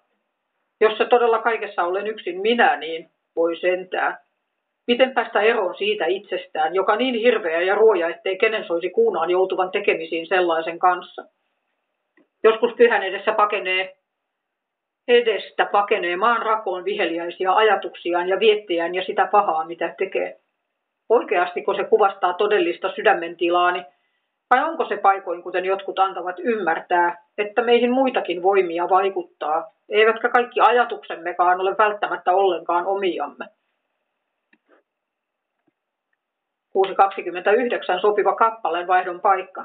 Tuohon jäniksen koloon, kun en tiedä, onko rahkeita sukeltaa. Ja pikainen tarkastus läpi kirjan muistuttaa, että alun perin taisin ajatella pyrkiväni siistiin selontekoon, mutta kuten eilen Postcrossin korttia rekisteröidessäni mainitsin toisen siistiä komplementeeratessani, on oma käsialani niin nopea ja voimakasta, että en aina itsekään tahdo selkoa saada. Ei silloin, kun ajatus juoksee, ole aikaa miettiä, miltä E tai J näyttää, tai jokin sanamuoto, miltä kuulostaa. Se on otettava ylös, mitä tulee, ja ajatus nyt, no, se juoksee paljon sukkelampaa kuin ainakaan itse ehdin siististi kirjoittaa, mutta katsotaan nyt sitten, mitä tästäkin tulee. Hiven harhaista tuo, kun sivut täyttyvät näin. Puhtaaksi kirjoitettuna se supistuu siitä lie puoleen tai kolmannekseen. Vaan kyllä niitä näyttää kirjaston hyllyt olevan täynnään ohuempaakin teosta tiiliskivien rinnalla. Onkohan runoteoksiani niin vielä lainattu kertaakaan? Alkaa täällä salin pukkarissa jo taas vähän jalat viiletä, että pitäisikö sitä lähteä kotiin teen keittoon. Lunta satanut kerroksen, kerroksen suoja ja narisee sulaneen päivän mittaan, vai lupasivatko ne viileämpää? Aura-autot jos milloin kulkevat, koko talo tärisee ja mietin, miten sellainen voi olla rapauttamatta vähän vähältä talojen rakenteita ja perustuksia. Kovin luottavaisina ihmiset maankin alle laskelmineen onttojaan rakentelevat arvellen, että kestää ja pystyy ja kaikenlaistahan nuo tehneet ovat, mutta kyllä usein jaksan ihmetellä millä perustein.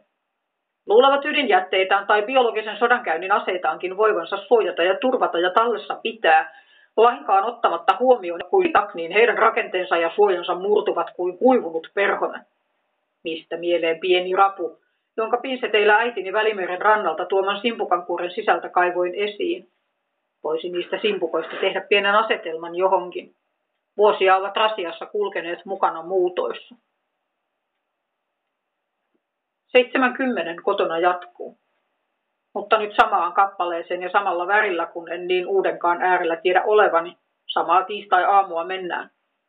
Varasin pesutuvan toviksi saadakseni wc ja pikkupyykin puhtaaksi ja otin sen erikoisen metallirenkaista tehdyn hedelmävadin, joka siellä nyt jo useamman kuukauden on seissyt samassa betonialtaassa, jossa pesin sillalta kantamani järvestä kalastetun metallituolin, joka sopi vähän aiemmin hankitun kirjatuspöydän pariksi jaloiltaan kuin hanska käteen.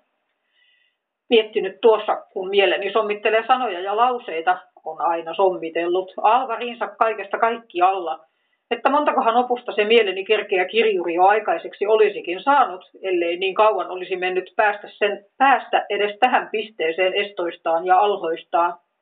No onko niitä vielä ennättää maailman sivu tuleville sukupolville ihmeteltäväksi, vai oikeastiko elämme siellä, josta ilmestyskirja ilmaisee aikojen lyhennetyksi tulevan, että edes jokin liha voisi pelastua? Sillä kuten sen kohtaamani Karjalan, eva, Karjalan evakon kanssa puheeksi tuli, ovat ajat olleet pahat ja luvattu on, että tulevat olemaan pahemmat kuin ovat kuunaan vielä olleet, ja sen tähden lopulta päivät lyhennetään. Jumala omiensa tähden ne lyhentää, että edes jokin liha voisi pelastua. Kerran itsekin unessa näin pätkän, joka järkyttävyydessään on luokkaa jotain edes toista, mutta kun muidenkin selontekoja ajoin kuulee tai kuuntelee, ja mitä tietää jo kauan syydetyn muun muassa peleen, elokuvin, sarjoin ja urheilun varjolla kansan silmille ja sitä myöten sydämiin, saati se sotien ja selkkausten raadollisuus, jota uutisetkin raportoivat. Huhhuh, voi sentään. Jos joku luulee, ettei olisi altis pahan ja väärintekoon lähimmäistään kohtaan, se voi olla syytä varautua ikävään yllätykseen ihan lähiaikoina – niin itsensä kuin läheistensäkin saati sitten vieraampien suhteen. Olettaisin yhtä lailla niin hyvässä kuin pahassakin. Jo vuosia sitten kerran aution korjaamattoman ravintolan terassinpöydän ohi käveltyäni, kun itse asiassa mieleni juolahti, olisinko sen tiskipalkaksi saanut syödä, Mietin, että eräänä päivänä pääsee joku vielä hengestään väen tapellessa siitä, mitä oli lautaselle jäänyt suuhun pantavaa, vaikka tänä päivänä katsotaan lähinnä halveksien, jos joku dyykkaa tai kerjää. Eivätkä markettien altaiden alettaratkaan sovi kaikkien pirtaan, vaikka toisille ovatkin pelastus tai vähintään seikkailu kokeilla välillä sellaistakin, mitä ei kuunaa muutoin tulisi ruokapöytään kannettua. Eilenhän hain sitten lopulta Arta vasten sen ison konvehtirasian, jota alusta asti sen nähtyäni tähysin, ja noin puolivälissä aloin tulla hieman järkiini pakaten loput leivoman rasiaan koristaen sen vuoden takaisen lahjani muovein ja palloen.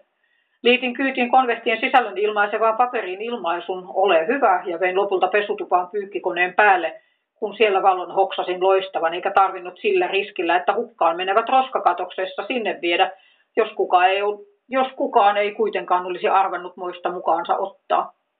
Kun niiden perään sitten vielä muuta, niin jo kohta olin koettama, koettamassa oksentaa, mutta en tällä kertaa saanut kuin kasvot turpeiksi, silmät sikkuralle, kipeän kurkun ja särkevän pään on siinä touhussa jonkun kerran mielessä käynyt, tukehdunko, ja melko usein johonkin väliin livahtaa, tarvitsen apua, tai vähintään tarvitsenko, mutta tähän päivään mennessä ole aiheen tiimoilta varsinaisesti apua hakenut tai saanut, vaikka erään lääkärin lausunnossa jotain sellaista mainitaankin kuin taustalla oleva hoitamaton mielenterveyden häiriö. Siihenkö hän viittaa? Sitäkö se on? Onko se jotakin, johon voisi, saisi tai kuuluisi hakea apua? Olen tainnut onnistua mädättämään orkideani alkavat kukat, joista ihmetellen jo iloinen, että tasko se niitä tekee. Kun se yksi päivä ui liian kauan, niin nyt kolmesta kaksi ovat joku nahistuneet tai kuolleet. Katson alkaneeni väärin käytön suuhunpantavan suhteen jo ala-asteikäisenä. Oksentelun keksin joskus 18 kynnyksellä. Olin 17-vuotiaana muuttanut ensimmäiseen omaan kämppään ja siellä sitä jo ainakin tein, mutta en täsmälleen muista miten se alkoi. Paluumuuttokertoja vanhempieni talon oli vuosien saatossa useampia ja sielläkin joskus oksentelin, enkä aivan varma ole hoksasi, aivan varma ole, hoksasiko isä, kun kerran sanoi, että saastuttaa ihmisen, mikä ulos tulee suusta, mutta ei siihen kukaan koskaan ainakaan kantaa ottanut, enkä muista asiasta puhutun missään milloinkaan.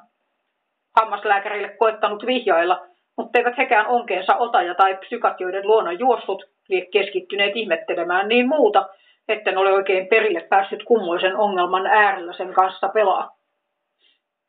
Leija Klemolan Kuinka katosin karkkimaahan dokumentin minä kerran näin ja sen jälkeen ajattelin koettaa, mutta kai se on osin tekniikkalaji, jota en oppinut, kun se usein oli niin tuskaista ja hankala, ettei pitkiä ajanjaksoja kerrallaan tepsinyt. Eräänlainen toleranssikin siinä syntyy, kun aikasi ronklaat. Ei vain pelitä enää ja tai se, että vahinko lisääntyy. Niin sitä sitten välillä kärsi lihojen ylinsyömänsä ja taas joskus, kun kyllästyi läskeihin, niin koetti jälleen oksentellulla säädellä uudelleen ylle kertyvää. Vaihtelevasti pulimia on kuulunut elämääni kolmen vuosikymmenen ajan. Kauhukseni vasta nyt tajusin, että niin se on. Joko se olisi vihdoin mahdollista jättää taa. Samaan tapaan kuin alkoholistina ajattelee aina krapuloissaan, ei koskaan enää. Sitä pyykkiaikaa varatessa kävin joka kulman tuvasta läpi tarkistaen, että ovat viemeni suklaat siis kelvanneet, vaikka kuinka aina ajattelisi, en enää. Jo riittää. Hyi olkoon. En halua. Niin aina vain uudelleen ja uudelleen, haitoistaan huolimatta. Kerran toisensa perään, kun sen pieksevän, pieksevän puolison luo palaten – jälleen ja pettää itsensä kuvitellen, että tällä kertaa ei sentään ja on jo toisin. Miten rakastunut, tottunut ja vai sokeutunut voi ihminen itselleen ja kurjuudelleen olla, ettei irti laske, vaikka jo vähäinen taju olisi siitäkin, että myös toisin voisi olla. Myös saan. Ei itseäni enää tällä tarvitse kurittaa. Anna olla. Ota vastaan. Ala elää. Ole iloinen. Miksi kynsin hampain roikkuu kiinni kurjuudessaan, vaikka irtikin voisi päästää? Voisiko? Miksei, ellei? Tai mikä siitä tekee niin vaikeaa? Kaikki se, mihin tarpeisiinsa tai avukseenkaan, jos se kuunaan on oheen tellännyt, etkö nyt jo voisi tajuta, että se on petos, se on valhe. Se ei anna mitä lupaa ja se vie sinulta hengen, siitä luovuta, ja kaiken sen, mitä koskaan sen kautta, Saat aidosti todestia elävään elämään, jos nyt vain luovut tuon ja otat vastaan. Mutta ei. Tämän tunnen, tämä on turvallinen. Vai kuinka kärsit, vaikka kuinka kärsisin tästä luovu. Niinkö? Siis miksi?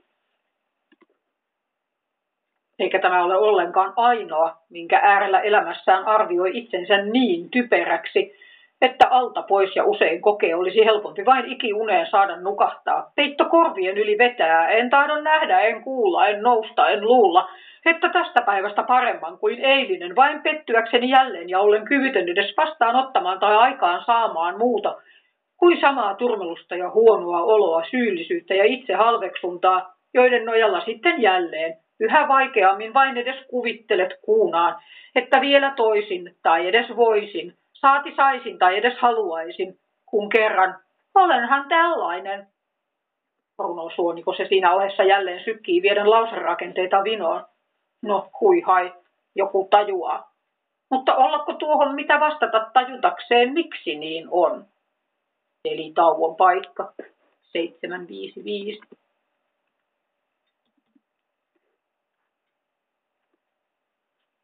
Jo osan päivää hukkaan nukkuneena jatkan 13.50 todeten, että ympäristössä, jossa ääntä ei ollut, suhteisiin ei kannustettu, oltiin varattomia harrasteisiin, pelkäsin ja jännitin, mikä oppimisenkin tyrehdytti.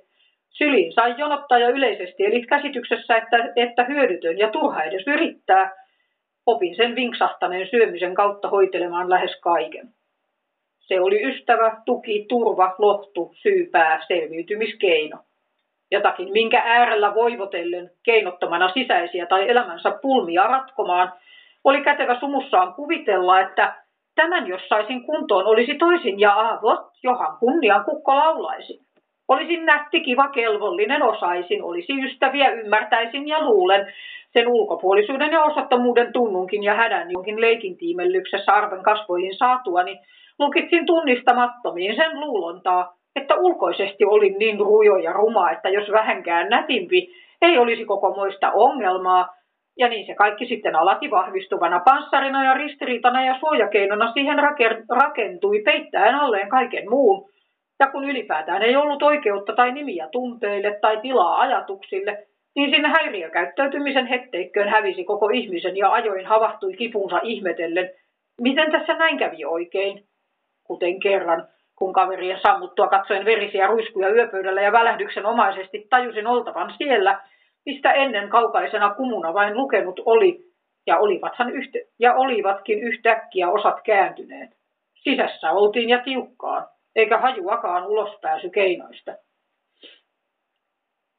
Mitä siitä kaikesta on ajateltava oikein?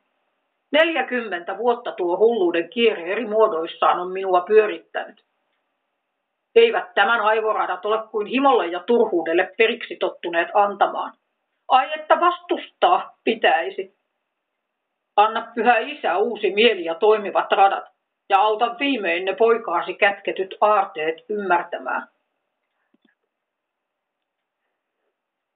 Kotona 10.37 alkaen keskiviikkona 30.12.2020. Kun tuolla jo jälleen turmelukseni perässä rampanneena, oksennelleena ja jälleen päättäneenä saa olla, niin aloitan ohessa kulkeneesta ajatuksesta, miten aikanaan kylläännyin siihen käkkimiseen.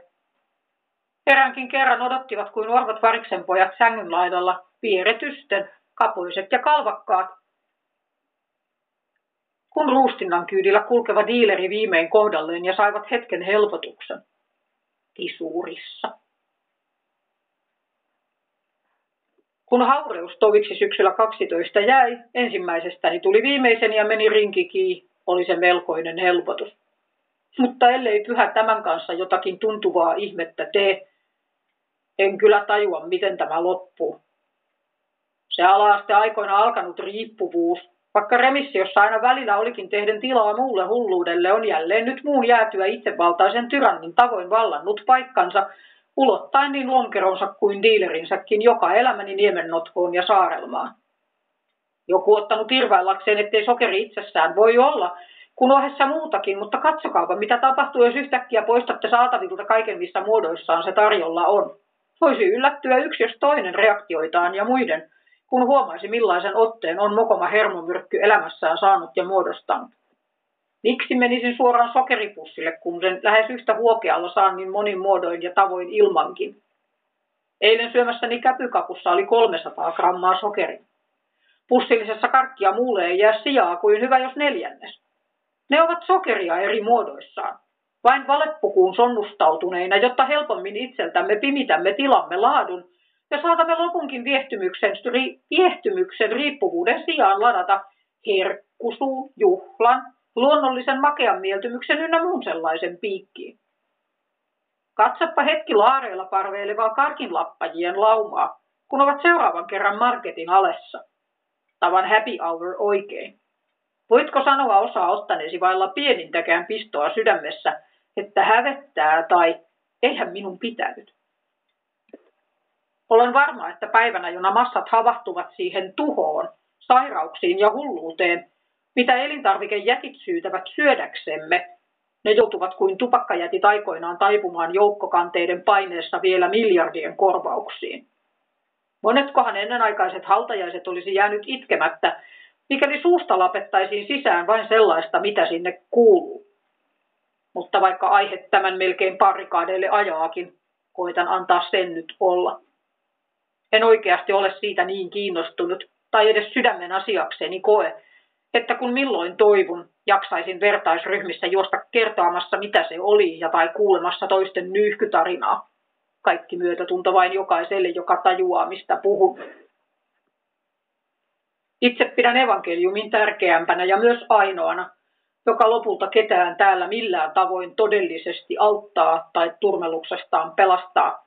Sillä saatana on valmis antamaan vielä vaikka raittiuden ja terveen ruumiin, kunhan vain et löydät tietä kolkatan ristin juureen. Tule sydämestäsi parannuksen teon paikalle ja pääse yhteyteen taivaallisen isän kanssa sen rauhan ja lunastuksen välityksellä, joka on pojassaan. Ja taas, ellet sitä juuri löydä ja osaksesi saa, on aivan kaikki muu turhaa. Mitä sinä sillä raittiudella tai raikkaalla ruokahalulla, jos loppusijoituspaikaksesi kuitenkin jää tulinen järvi? Mutta kuinka siis ja minkä tähden? 11.07. Lunta sataa. Hämärää. Vuoden kierto etenee väjäämättä. Aika ja kausi seuraa toistaan, vaikka kuinka olisit tipahtanut kärryiltä tai jäänyt jo alkuunsa edes kyytiin pääsemättä. Sanovat, tulisi muun muassa monenlaiset kanssakäymisen muodot ja taidot oppia omina kehitysaikoinaan, ja jos ohi menee, voi olla vaikea tai lähes mahdoton kaikkea myöhemmin korvata tai saada kiinni. Hajanaisia kuulut, en ole perehtynyt asiaan.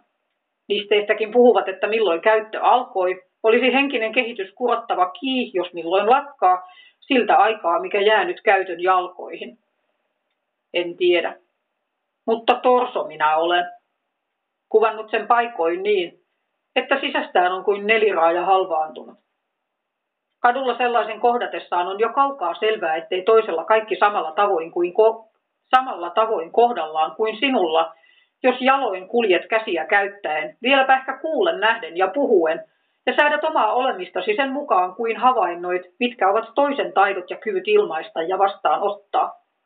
Mutta kun ulkoisesti vaikutat siltä, miltä muutkin, ja sisästäsi olet torsompi kuin osaat kuvaillakaan, miten se tulee hoitaa oikein? Olet jo jossain niin varhain jäänyt vinouman valtaan, kun ei sanojakaan vielä ollut, ja omaksunut toisten ulkoisten mallien nojalla tavat toimia ja koettaa selvitä arjestasi, mutta alvarinsa jokin klikkaa. Olet sanaton, hahmoton, tunnistamaton itsellesi, et sovellu ympäröivään maailmaan, et kykene kelleen ilmaisemaan hätääsi ja toiset luulevat sinun olevan tietävän, voivan ja kuulevan, kuten kuuluu, tai sanovat ja annetaan ymmärtää, että yhä vain ulas ja ymmärtää, mutta yhä vain ulasi vastaanottaa signaalit vääristynein, valheellisin, kieroutunein muodoin, etkä sovi, et sovellu, et osaa, et uskalla, tajuat, että kinnaa, hankaa ja on tukalaa, mutta koet olevasi täysin kyvytön ja keinoton tilasi ilmaisemaan, saati muuttamaan, semminkin kun on selvää, etteivät sitä yrityksistä huolimatta kykene tajuamaan sellaiset, joiden valheellisten ulkoisten nojalla teatterisi lavasteet olet luonut. Mitä oikeasti olen, kuka, millainen? Onneksi luojani yksin tietää sen. Hän on myös nähnyt minut ja, ta- minut ja taipaleeni jo kaukaa, eikä koskaan hylkää, ei luovuta milloinkaan. Hänen tahdostaan olen, hänen tahtoaan varten. Olen niin ulkoa kuin sisästäkin juuri sellainen, jossa työnsä kun täyttää, hän vielä maailmalle näyttää, kuka luojansa on ja millainen. En tiedä. Se nyt tuli siihen niin. Toivon on lohduksi sille, joka ontuvasta kuvauksestaan huolimatta hoksaa sen kenties soveltuvan omaan tilaansa tai siihen kokemaan, joka itsestään on suhteessa ympäröivään maailmaan. Tauon paikka.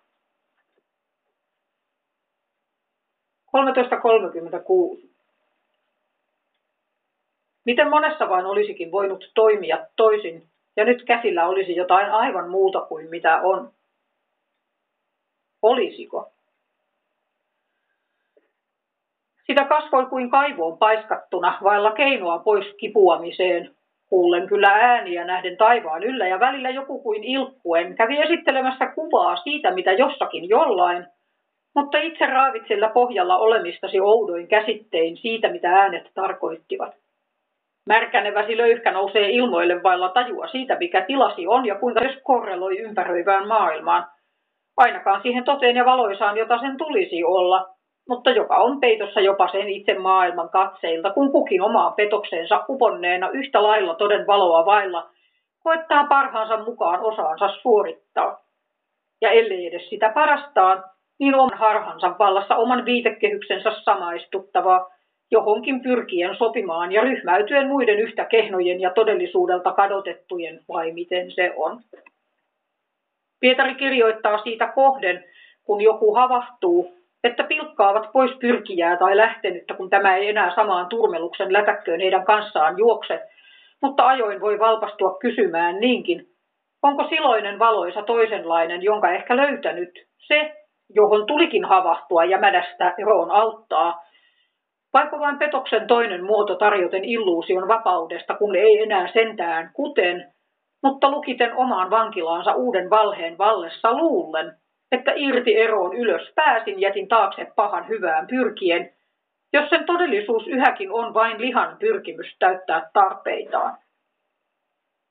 Rakkautesi valossa näen tahrat selkäpuoleltakin ja vain toden rakkauden läpivaloisu valaisu karkoittaa rippeetkin siitä pimeydestä, johon synnymme ja osoittaa kiistatta sen, mikä valolta pakenee petokseksi. Miten luopua sisäisistä tarpeistaan, pitää pimeydestään kiinni ja antautua parannettavaksi ja puhdistettavaksi rakkaudelle, joka ei siedä tai hyväksy pienintäkään tahraa, mutta äärimmäisessä kärsivällisyydessään ja ymmärryksessään kyllä hyvinkin tietää, etteivät pimeyteen tottuneet silmäsi siedä kerta rykäystä, vaan vähän kerrallaan ajan mittaan on nähtävä tämä ja tuo ja jälleen lisää. Tehtävä luopumisen työtä, pois oppimista, omaksuttava uutta, ja tai miten takapakkienkin sattuessa on vain uskaltauduttava sen voimaan ja kutsuun luottamaan, sillä jos menneen huonojen kokemusten tai todeksi luulemieni valheiden tai kivun tai pelon tähden sen työstä luovun, heitän auttavan käden pois tai kieltäydyn eteenpäin enää astumasta läpivalaistuksi tullakseni, mitä minulle jää? Ei ole toivoakaan, ei mitään keinoa, ei tietä, ei lohtua, ei merkitystä, ei ystävää. Toiset puhuvat jotkut kertarykäyksistä. Olkoot heille todet, jos ovat. Minulle ei. Olkoot heikkouttani, jos sitä mutta todeksi jää, etten siellä kaivon pohjalla kasvaneena vain voinut toimia tai valita toisin.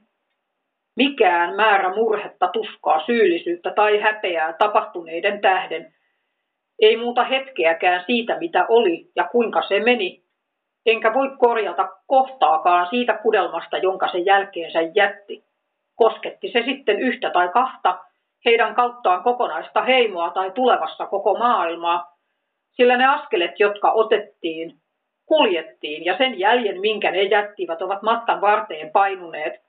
Ja vain tämä hetki minulla on tilaisuus päättää, minkä jäljen jätän, ja tai mahdollisuus, niin kauan kuin uuteen päivään herään, toivoa, että osaisin toisin tai paremmin tai oppisin ja ymmärtäisin viisaammin ja tai valita siemeneni sen mukaan, mitä, mitä niittääkin tahdon ja siltikin. Onko minulla ihmisenä niin edes keinoa tietää, mitä jyviä kylvän, kasvavatko haluamani, millaiseen maaperään milloinkin, tai tuottavatko kaipaamani. Onneksi on pyhä, joka tietää sen kaiken. Onneksi on ja hänen kädessään sekä iäinen että mainen. Se on tauon paikka. Hetken kiitän mä isää, josta iloita saan. Vähän ylistystään lisää. 14.08.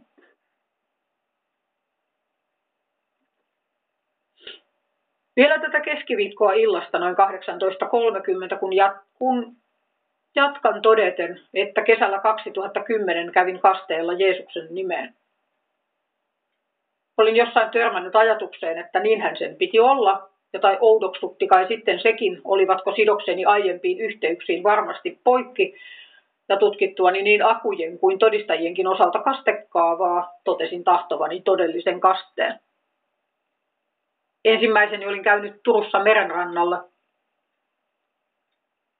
Toinen uimahallissa kesän konventin yhteydessä ja nyt matkustin junalla vartavasten jälleen Turkuun, kun ketään en edelleenkään tuntenut ja netin kautta sain yhteyden asiasta puhuneeseen. Olin liian lukenut aiheesta. Ja osaltani yhä tuolloin oudoksuin ja vierastin muun muassa kielillä puhumista, mitä he ympärilläni harjoittivat rukoilleen kasteeni jälkeen.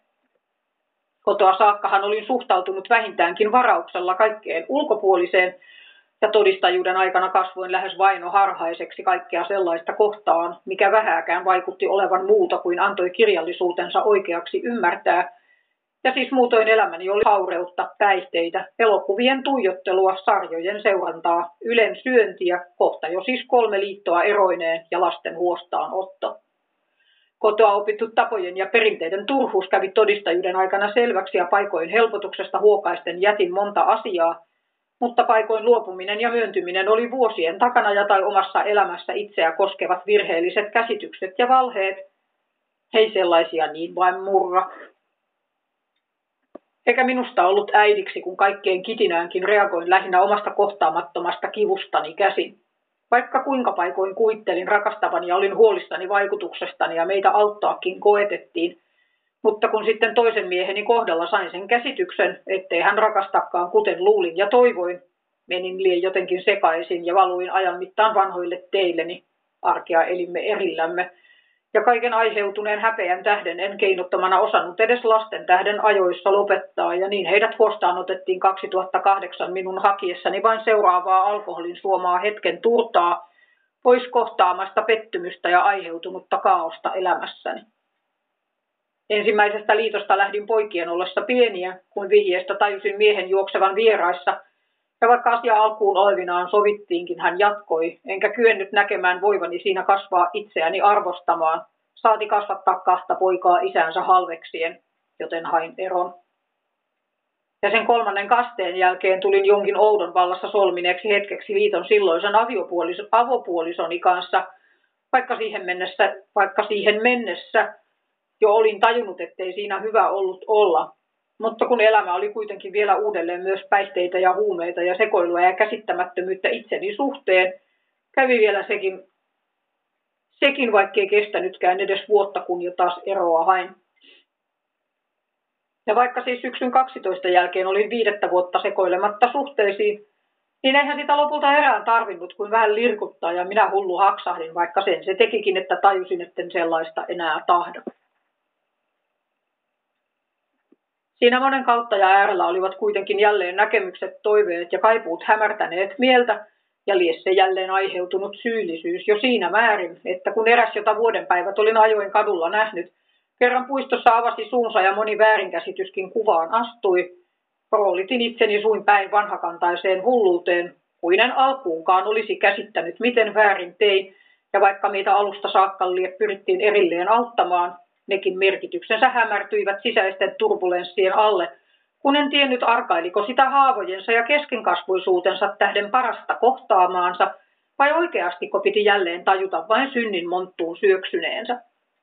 Ohessa kulki outo käsitys, että hän olisi uskonut yhtä lailla, mikä jo itselleni oli olevinaan ratkaisevaa, mutta maailmassa saatetaan niistäkin seikoista, joista uskovien parissa puhutaan jutella aivan toisin käsittein, ja vaikka siitä siis jo poiskin välillä lähti, niin uuteen käyntiin maistraatissa se lopulta johti. Sellainenkin ihme hässäkästä aiheutui, että pyrin isältäni neuvoa kysymään, mutta vaikeahan siinäkään selkoon asioista oli päästä, kun eivät he minua tunteneet tai elämästäni sen enempää kuin ajattelustanikaan tienneet, ja niin monta hämärää esiin kääntämättä, ettei hän osannut minulle sitä sanoa, mitä tarvinnut olisi. On yhä tänä päivänä vaikea nähdä ja myöntää, tajuta tyhmyyttään ja älyttömyyttään tämän kaiken äärellä ja alkuperäisen selonteon oheen kirjoitin jo itselleni ylös, ettei niin sekavaa ja kummaa voi mihin ilmaistakaan, mutta koitan silti saada sen raportoitua, kun se kerran elettyä elämää on, vaikka sitten kuinka sekavaa, hankalaa, mutkikasta tai hävytöntä. Näitä on tavoin käsitelty muualla, ja osin se on itsellenikin yhä niin vierasta ja utopiaa, etten tiedä mitä siitä tulisi ajatella oikein. Olen nyt vuoden asunut siinä, mihin muutin neljännen eroni jälkeen, kun selväksi oli käynyt, ettei hän usko ja koin, etten siinäkään olisi kyennyt kasvamaan ihmiseksi, joka lopulta koin olevani ja tahtovani muuksi tulla. Avullaan pääsin tavallaan sieltä pois, missä ennen, kun yhä kuitenkin katson, että on parempi tällä erää muualla, ja vaikka samaa kaupunkia asutammekin. Harvakseltaan enää näemme, kun kaupungilla kulkee. En voi kuin kiittää siitä, että pyhä tämänkin kaiken tietää ja toivoa, että vihdoin silmäni, korvani ja sydämeni aukeavat kuulemaan ja näkemään, kuten oikeasti on ja kuuluu, ja että hän armossaan vaikuttaa kuuliaisen sydämen toimia vastaisuudessa yksin hänen ohjaamanaan. Sillä surkeata se, millaisen katepillarin tavoin ihminen saattaa välillä kulkea ja kaikki alla vain vahinkoa aiheuttaa. Usein vielä ohessa naivisti kuvitellen, että hyväähän minä vain, enkä tarkoittanut ja anteeksi nyt taas. Olisiko vaihtoehto oikeasti sellainen, ettei vahinkoa tarvitsisi edes tehdä ja voisi parhaakseenkin ja hyödykseen sekä toisten elää, vaikka kuinka se on? Taipaleeni tarkoitin. Sen, miten Herran armon varassa ja siihen rakkauden kotiin, jonka uskossa Jumalan poikaan, mutta katsoo nyt sitten itse kukin, jos tätä kukaan kuunaan lukee tai kuulee, että mitä muka voi sanoa tällaisen taipaleen kulkenut ja tuonkin kaiken taakseen jättänyt. Ketä kiinnostaa? Onko vara leukojaan louskutella? Tuulitornissa ujeltaa naakkojen liitäessä mustalla yötaivaalla muodostelmiaan, ja jalanjälkiin toivottujen kukkien ja rehevän ruohon sijaan kasvaa vain kaktusta ja orjan tappuraa. Ja sinäkö kuvittelet kuunaa ketään voivasi neuvoa tai auttaa, tai majakkana Herran kirkkautta loistaa ohjata eksyneet tielle ja kadotetut kotiin, kun omakin kerrontasi on silkkaa syntiä, tuhoa, ylpeyttä, ahdistusta, riippuvuuksia ja rikkoutuneita ihmissuhteita, etkä elämisesi tai olemisesi funktiostakaan tajua tuon taivaallista – ja kuuntelet, kuinka sade hakkaa ikkunaa pohtien, juostako sittenkin vielä se yksi suklaarasia ennen kuin luovutat ja kätesi puutuu kirjaa auki pitäen. Ja toinen kynän juostessa paperilla ja ihmettelet, kenelle, mitä, kehtaatko ja voiko. Ja silti samalla oivaltaen, että niinpä niin, ja juurikin siksi. Ja kellä täällä muka puhtaat paperit tai edes pussissa jauhot. Ja ellei Jumala armossaan muodostamansa saven heikkoutta tuntien olisi kaiken järjestänyt ja tehnyt, ja rakkaudessaan sen valiten, että hän luomansa lunastaa ja pelastaa ja pystyssä pitäen tuollaisenkin taipaleen loppuun auttaa ja kantaa, niin kuinka sitten? Mihin sinä turvaa? Kenen ohjeita kuuntele? Minkä eteen teet työsi tai millä perustein nouset, kun musta yllesi lyö ja kaikkeuden pedot korvaasi huutavat kirkuen? Mihinkään sinusta ei oo, kuolisit pois täältä tilaa viemästä. Vie silmistäni se mätä runkosi ja meidän viisaiden ilmaa hengittämästä. Ei tuollaisesta ole yhtään mihinkään. Turvaan Jeesuksen vereen ja nimeen, Jumalan armoon ja rakkauteen. Siihen, että koska elän, se on hän, syy sille, miksi olen. Siksi kestän.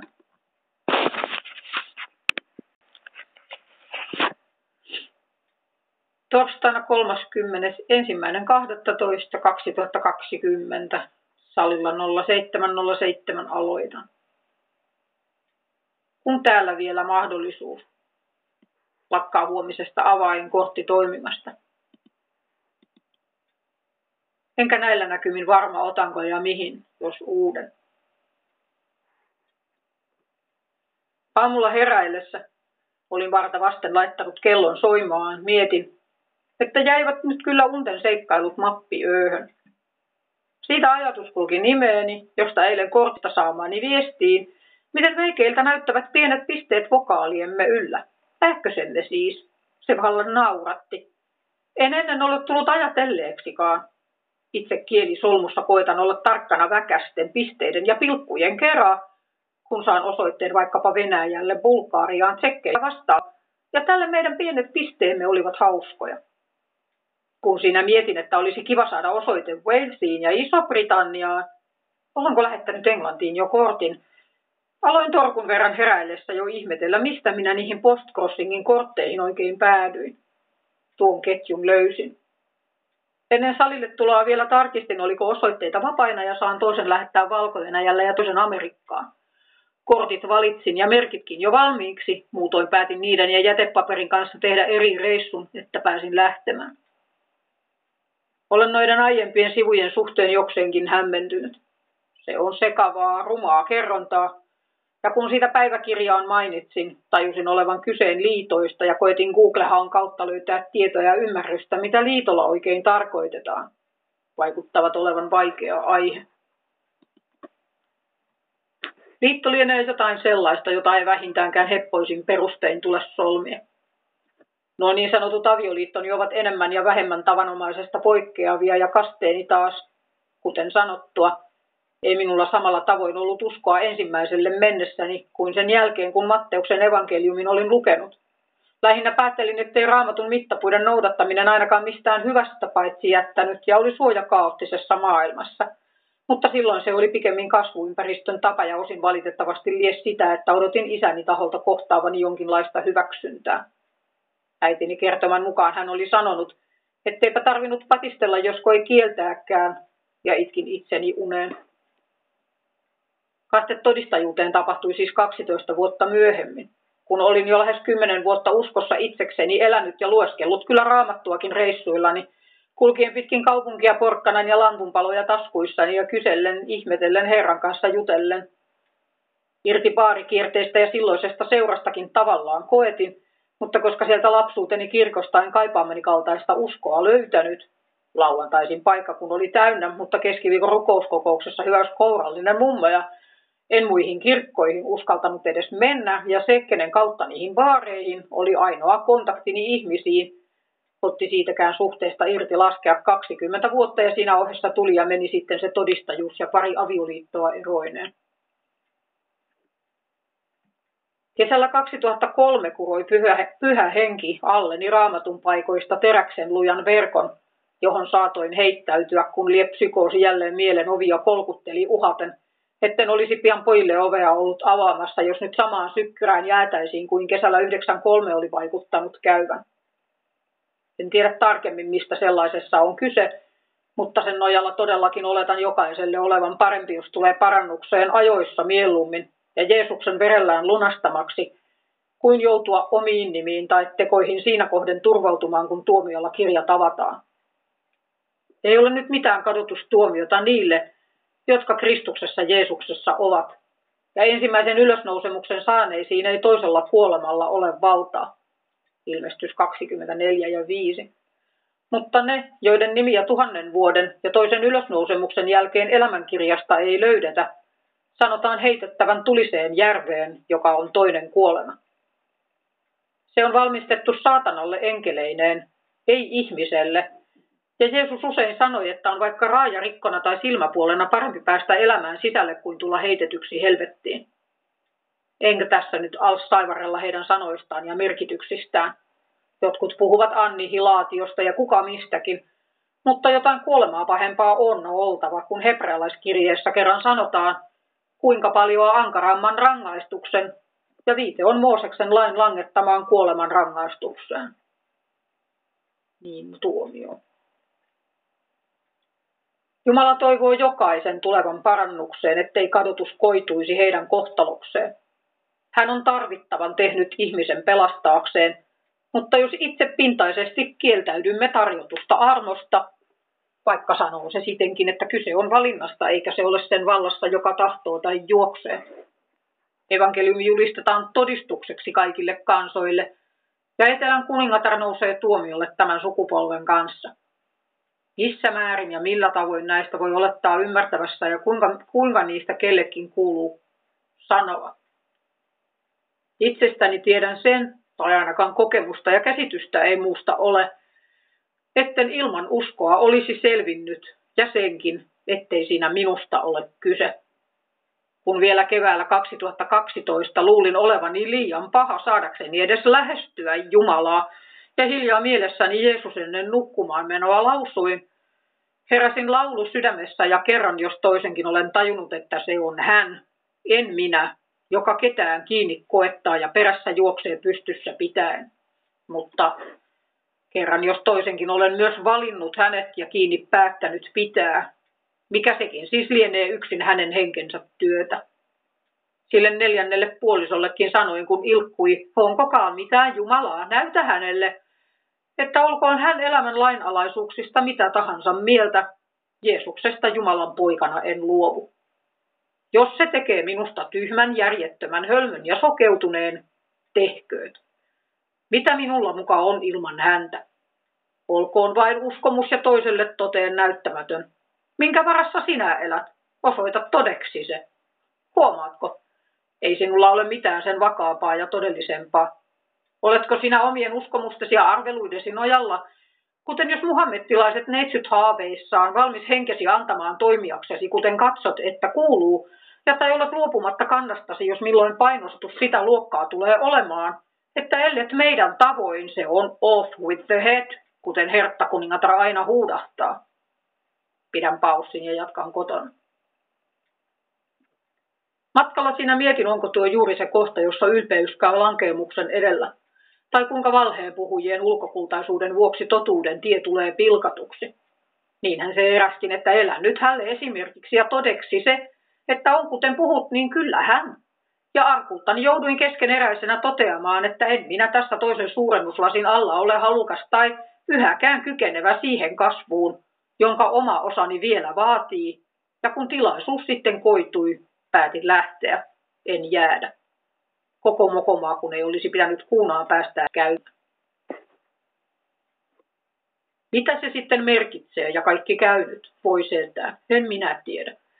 Ei se minua ainakaan uskostani ole saanut luopumaan, sillä vaikka miten kömmähtelisin ja alati väärin valintoihin kompastelisin, mitä muutakaan minulla on kuin se sama puolestani vuodatettu veri, jonka turvin ja jojalla voin armoa anoa anteeksi antoa, ne vastaan ottaa ja uskoa olevani sovitettu Jumalan kanssa, joka halusi palauttaa yhteyden langenneeseen luotuunsa ja poikansa uhrin kautta siihen mahdollisuuden valmisti. Saveni hauraus hänen kirkkauttaan loistaen, yhä julistaen, ei kannata luovuttaa, yritä uudelleen. Nouse ylös, älä jää maahan makaamaan, älä lannistu.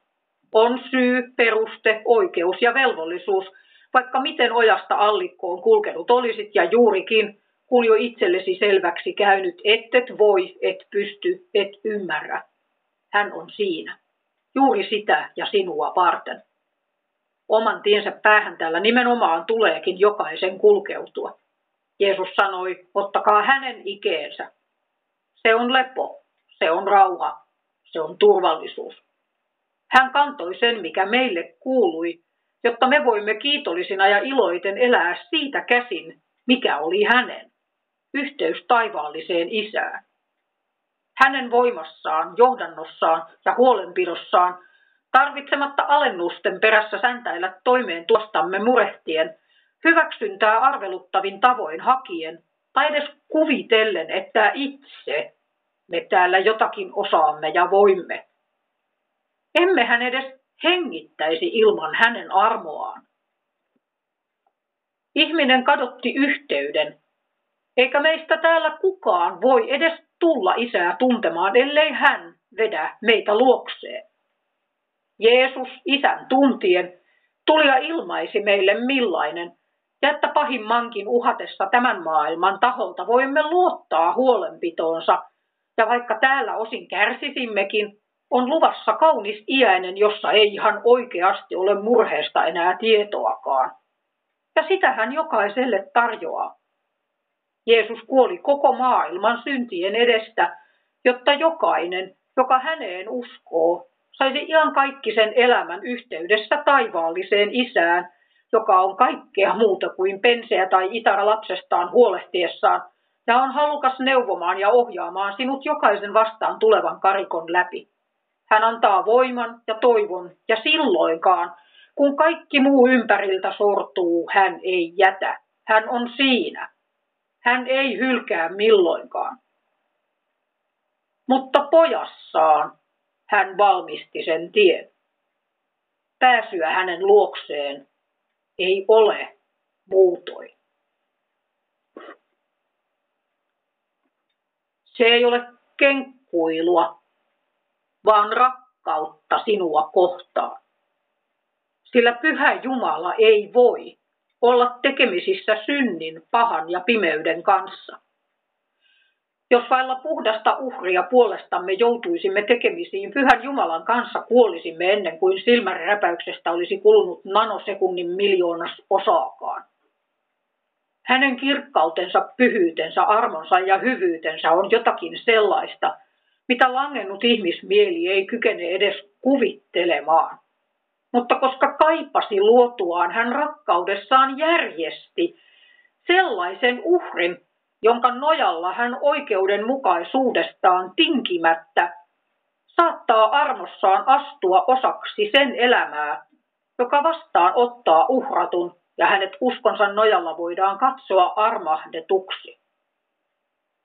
Siksi se yksin Jeesuksen veren perusteella, että luokseen käydä voimme. Ei ole mitään muuta puhdasta ja pyhää, täysin kuuliaista ja uhriksi kelpaavaa, mitä voisimme puolestamme esittää. Koko luomakunta on lankeemuksen tähden turmeluksen orja. Yksin Jumalan poika ihmiseksi tultuaan saattoi kuuliaisuudellaan viattomana lunastaa syntiin langenneen. Ja sen uskomalla on sinulla mahdollisuus päästä Jumalan lapsen asemaan. Jos omin voimin ja keinoin koetan, en milloinkaan voi kestää pyhän Jumalan läsnäolossa. Teen ja kahvin siinä laittelin ja mietin, mitä hän meiltä odottaa. Hän odottaa, että olemme rehellisiä toimissamme ja rakastamme toisiamme sekä uskomme hänen poikansa nimeen. Jos pystyisimme täydelliseen suoritukseen kaikessa, mitä teemme, emme liet tarvitsisi pelastajaa, mutta näin ollen meidän ei sen tähden, että kömmähdämme, tarvitse heittäytyä epätoivoisiksi tai luovuttaa, vaan voimme aina nousta pystyyn ja yrittää uudelleen. Ei se silti sitä ole, että oppisimme kaiken täydelleen, mutta sitä se on, ettei ole mitään, minkä vuoksi tarvitsisi jäädä maahan makaamaan tai edes painostettuna suostua sellaiseen, jos minkä vääräksi tiedämme tai koemme. Saati, että se antaa yhtä lailla voiman ja perusteen antaa anteeksi ja armahtaa jokainen, joka jos meitä kohtaan on toiminut väärin tai kaltoin. Olemmehan jokainen menneet, kuka milläkin tavoin, tässä maailmassa sijoiltamme. 10.30 alkaen sokerileipuri Suomisen kahvio Jukola torstai 3.1.12.2020.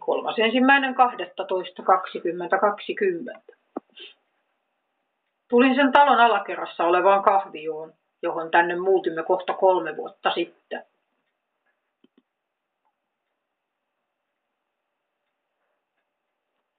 Tulimme ylimpään kerrokseen ja olin ikään kuin varmuuden vuoksi kysynyt, sopisiko parvekkeen oveen väsätä säppi etten jonkin impulssin kourissa tulisi hypänneeksi alas ja on tästä väkeä kuulemma vuosien varrella lennellytkin.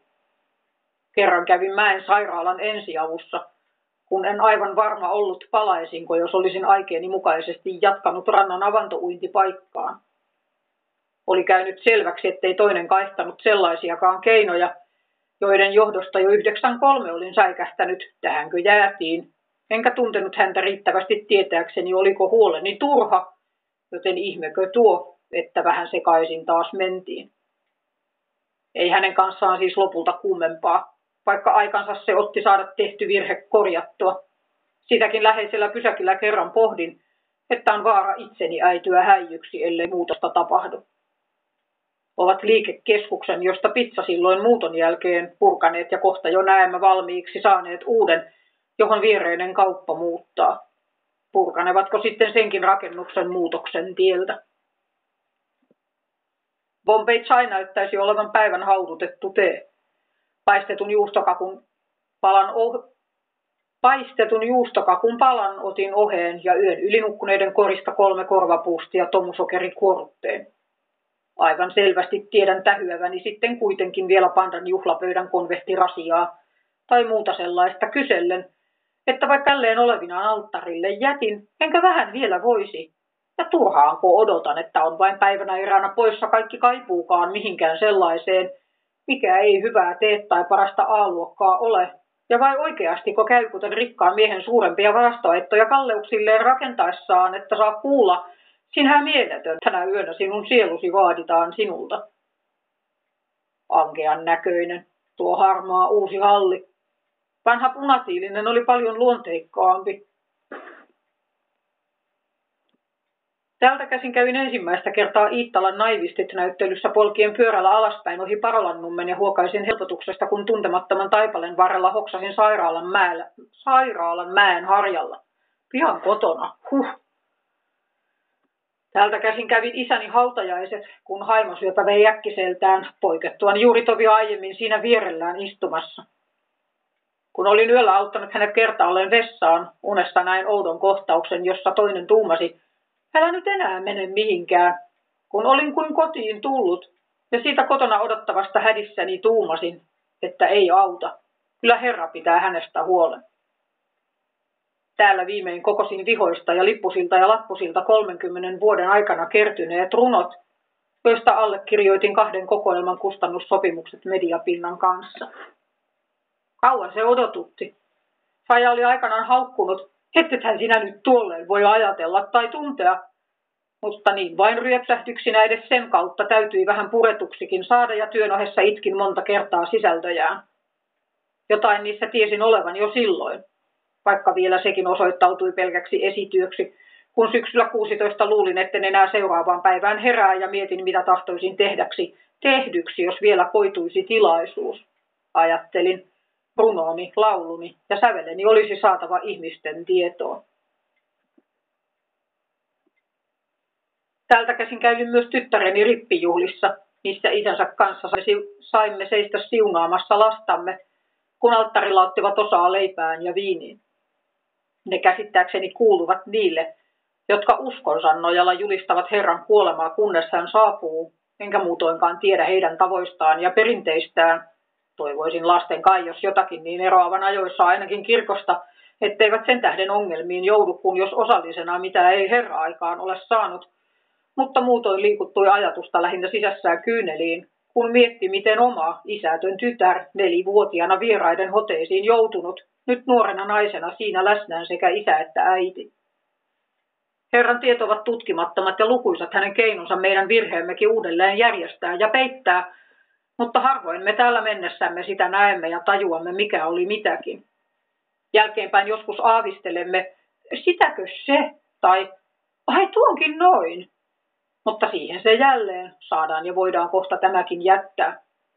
Juustokakku on syöty, teet juotu, viileäkin alkaa tulla ja kirjassa sen verran vielä sivuja käytettävissä, etten väkisin olla täällä yrittämään loppuun. Se on uutta kohti.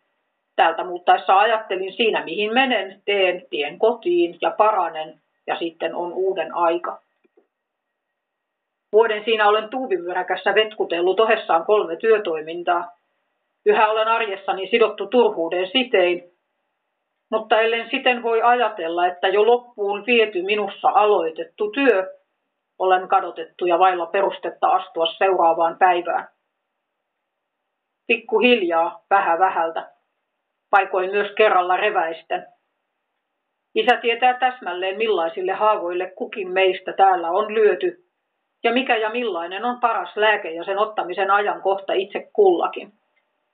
Itse nyppimällä ja ruvet syömällä voi olla, että pidennät paranemisen aikaa ja sittenkin oheen on tajuttava, että se liha, joka olet, on kuolemaan tuomittu, läpeensä paha ja kelvoton.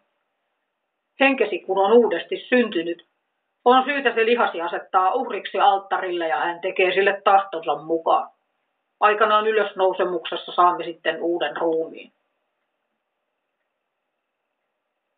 Siihen asti täällä, armossaan, on opittava tulemaan toimeen sen taipumusten kanssa ja annettava hänen parantaa ne koettelemukset, joita sen kautta kannamme. Hengellä kuolettaa lihan teot. 11.20.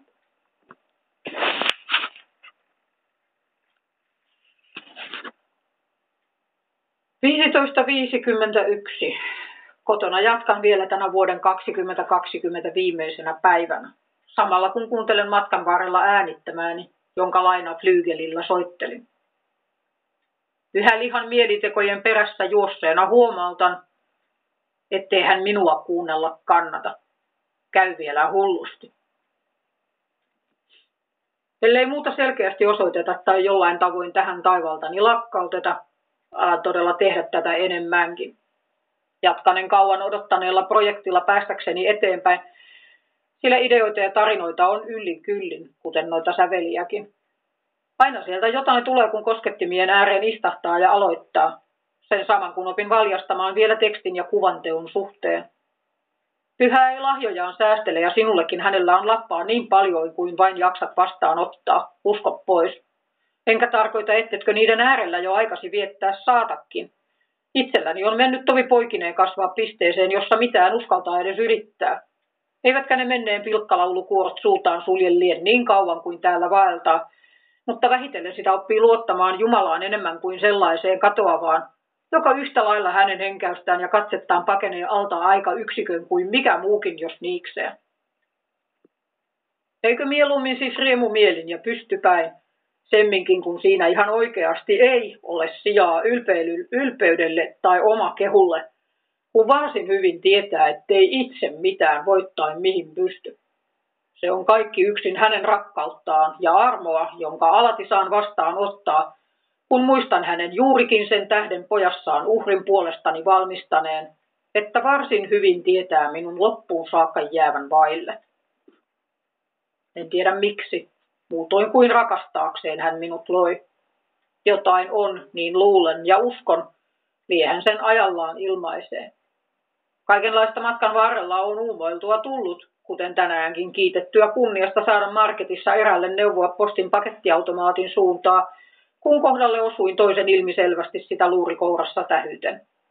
Missä ja mitä kaikkia ovat ne hyvät työt, joita varten hän minut loi ja halusi olemassaoloon? Mikä tehtäväni täällä valtakuntaa varten tuoda ihmisiä kotiin luokseen? Kun se, että jälleen mahakipeänä suklaasta, ei ole todellinen eikä lopullinen osani. Ei. Eikä sekään, että yksin kontakteja vailla tai niitä harvoja väistellen, joita jos tulee, kun aikani nyt vain ei ole vielä ja yhä niin paljon mitä valmiiksi saatava ja muutettava, kunnes minua voi laskea haavoittumiselle alttiiksi ihmisten pariin. Tämä on kiertänyt vuortaan jo riittämiin. Kuten kauan sitten runoon kirjoitin, sulavat yltäni vanhan haavat rasvakrammojen ohella yhtä vääjäämättömästi muulle ja uudelle tilaa antaen, kuin kuu kumottaa öisin maiseman yllä ja pääskyset jälleen keväällä palaavat. Saanpa nähdä vaan, mitä esiin kuoriutuukaan. Jokin Jumalan ihme se on. Jokin Jumal... Jumalan ihme olet sinäkin. Jos vain kuunaan olet kuullut tai luullut muuta, voit huoleti tästä eteenpäin kävellä tietäen, hän on. Ja juuri sellainen, joka surkeimmankin montustaan nostaa. Rujoimmankin hän parantaa, hän kantaa, auttaa ja voimauttaa, eikä milloinkaan petä tai hylkää. Hän on. Ja jos uskot poikaansa Jeesukseen, tiedä.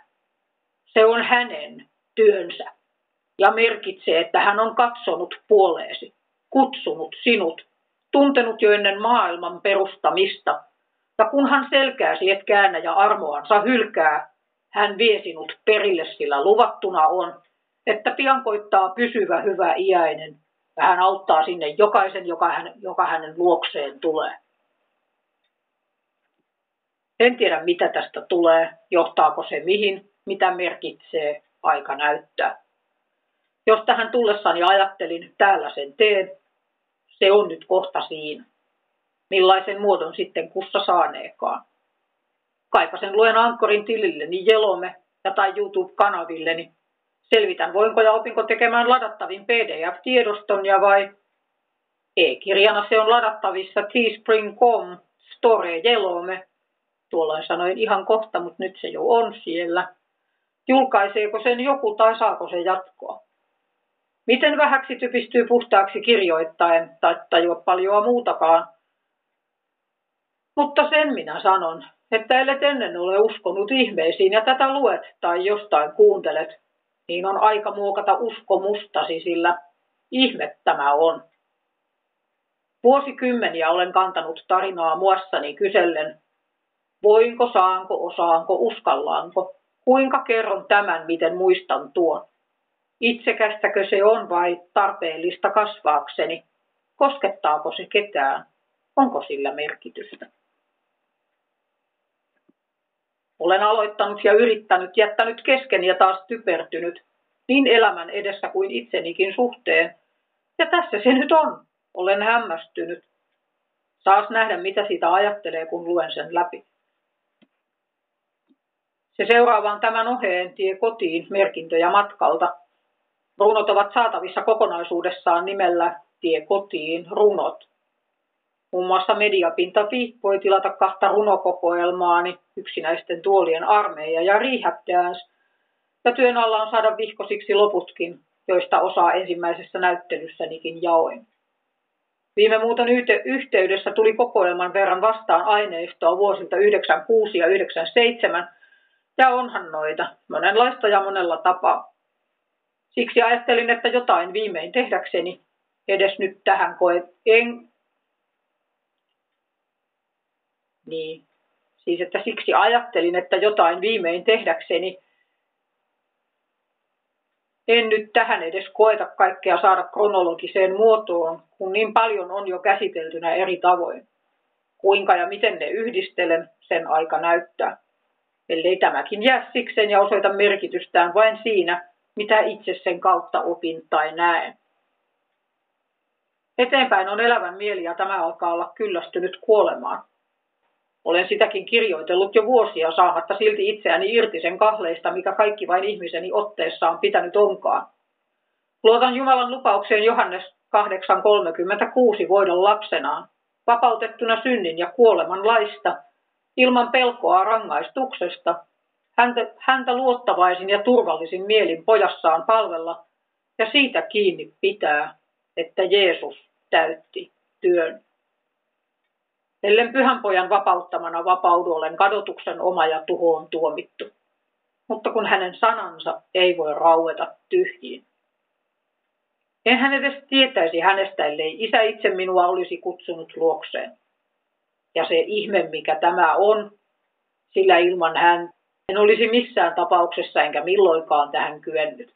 Saatika, että kaikki se aineisto olisi olemassa koottavaksi ilmaista, millaisen taipaleen kautta hän minut armonsa varassa on hoitanut, lohduttanut ja kannustanut.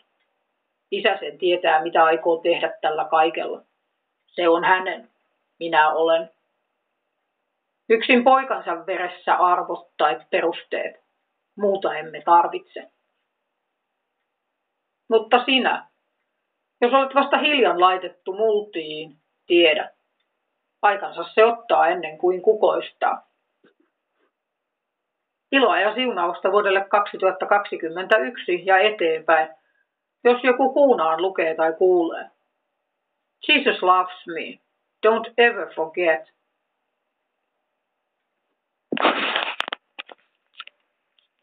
Iloa sinulle siis. Hei.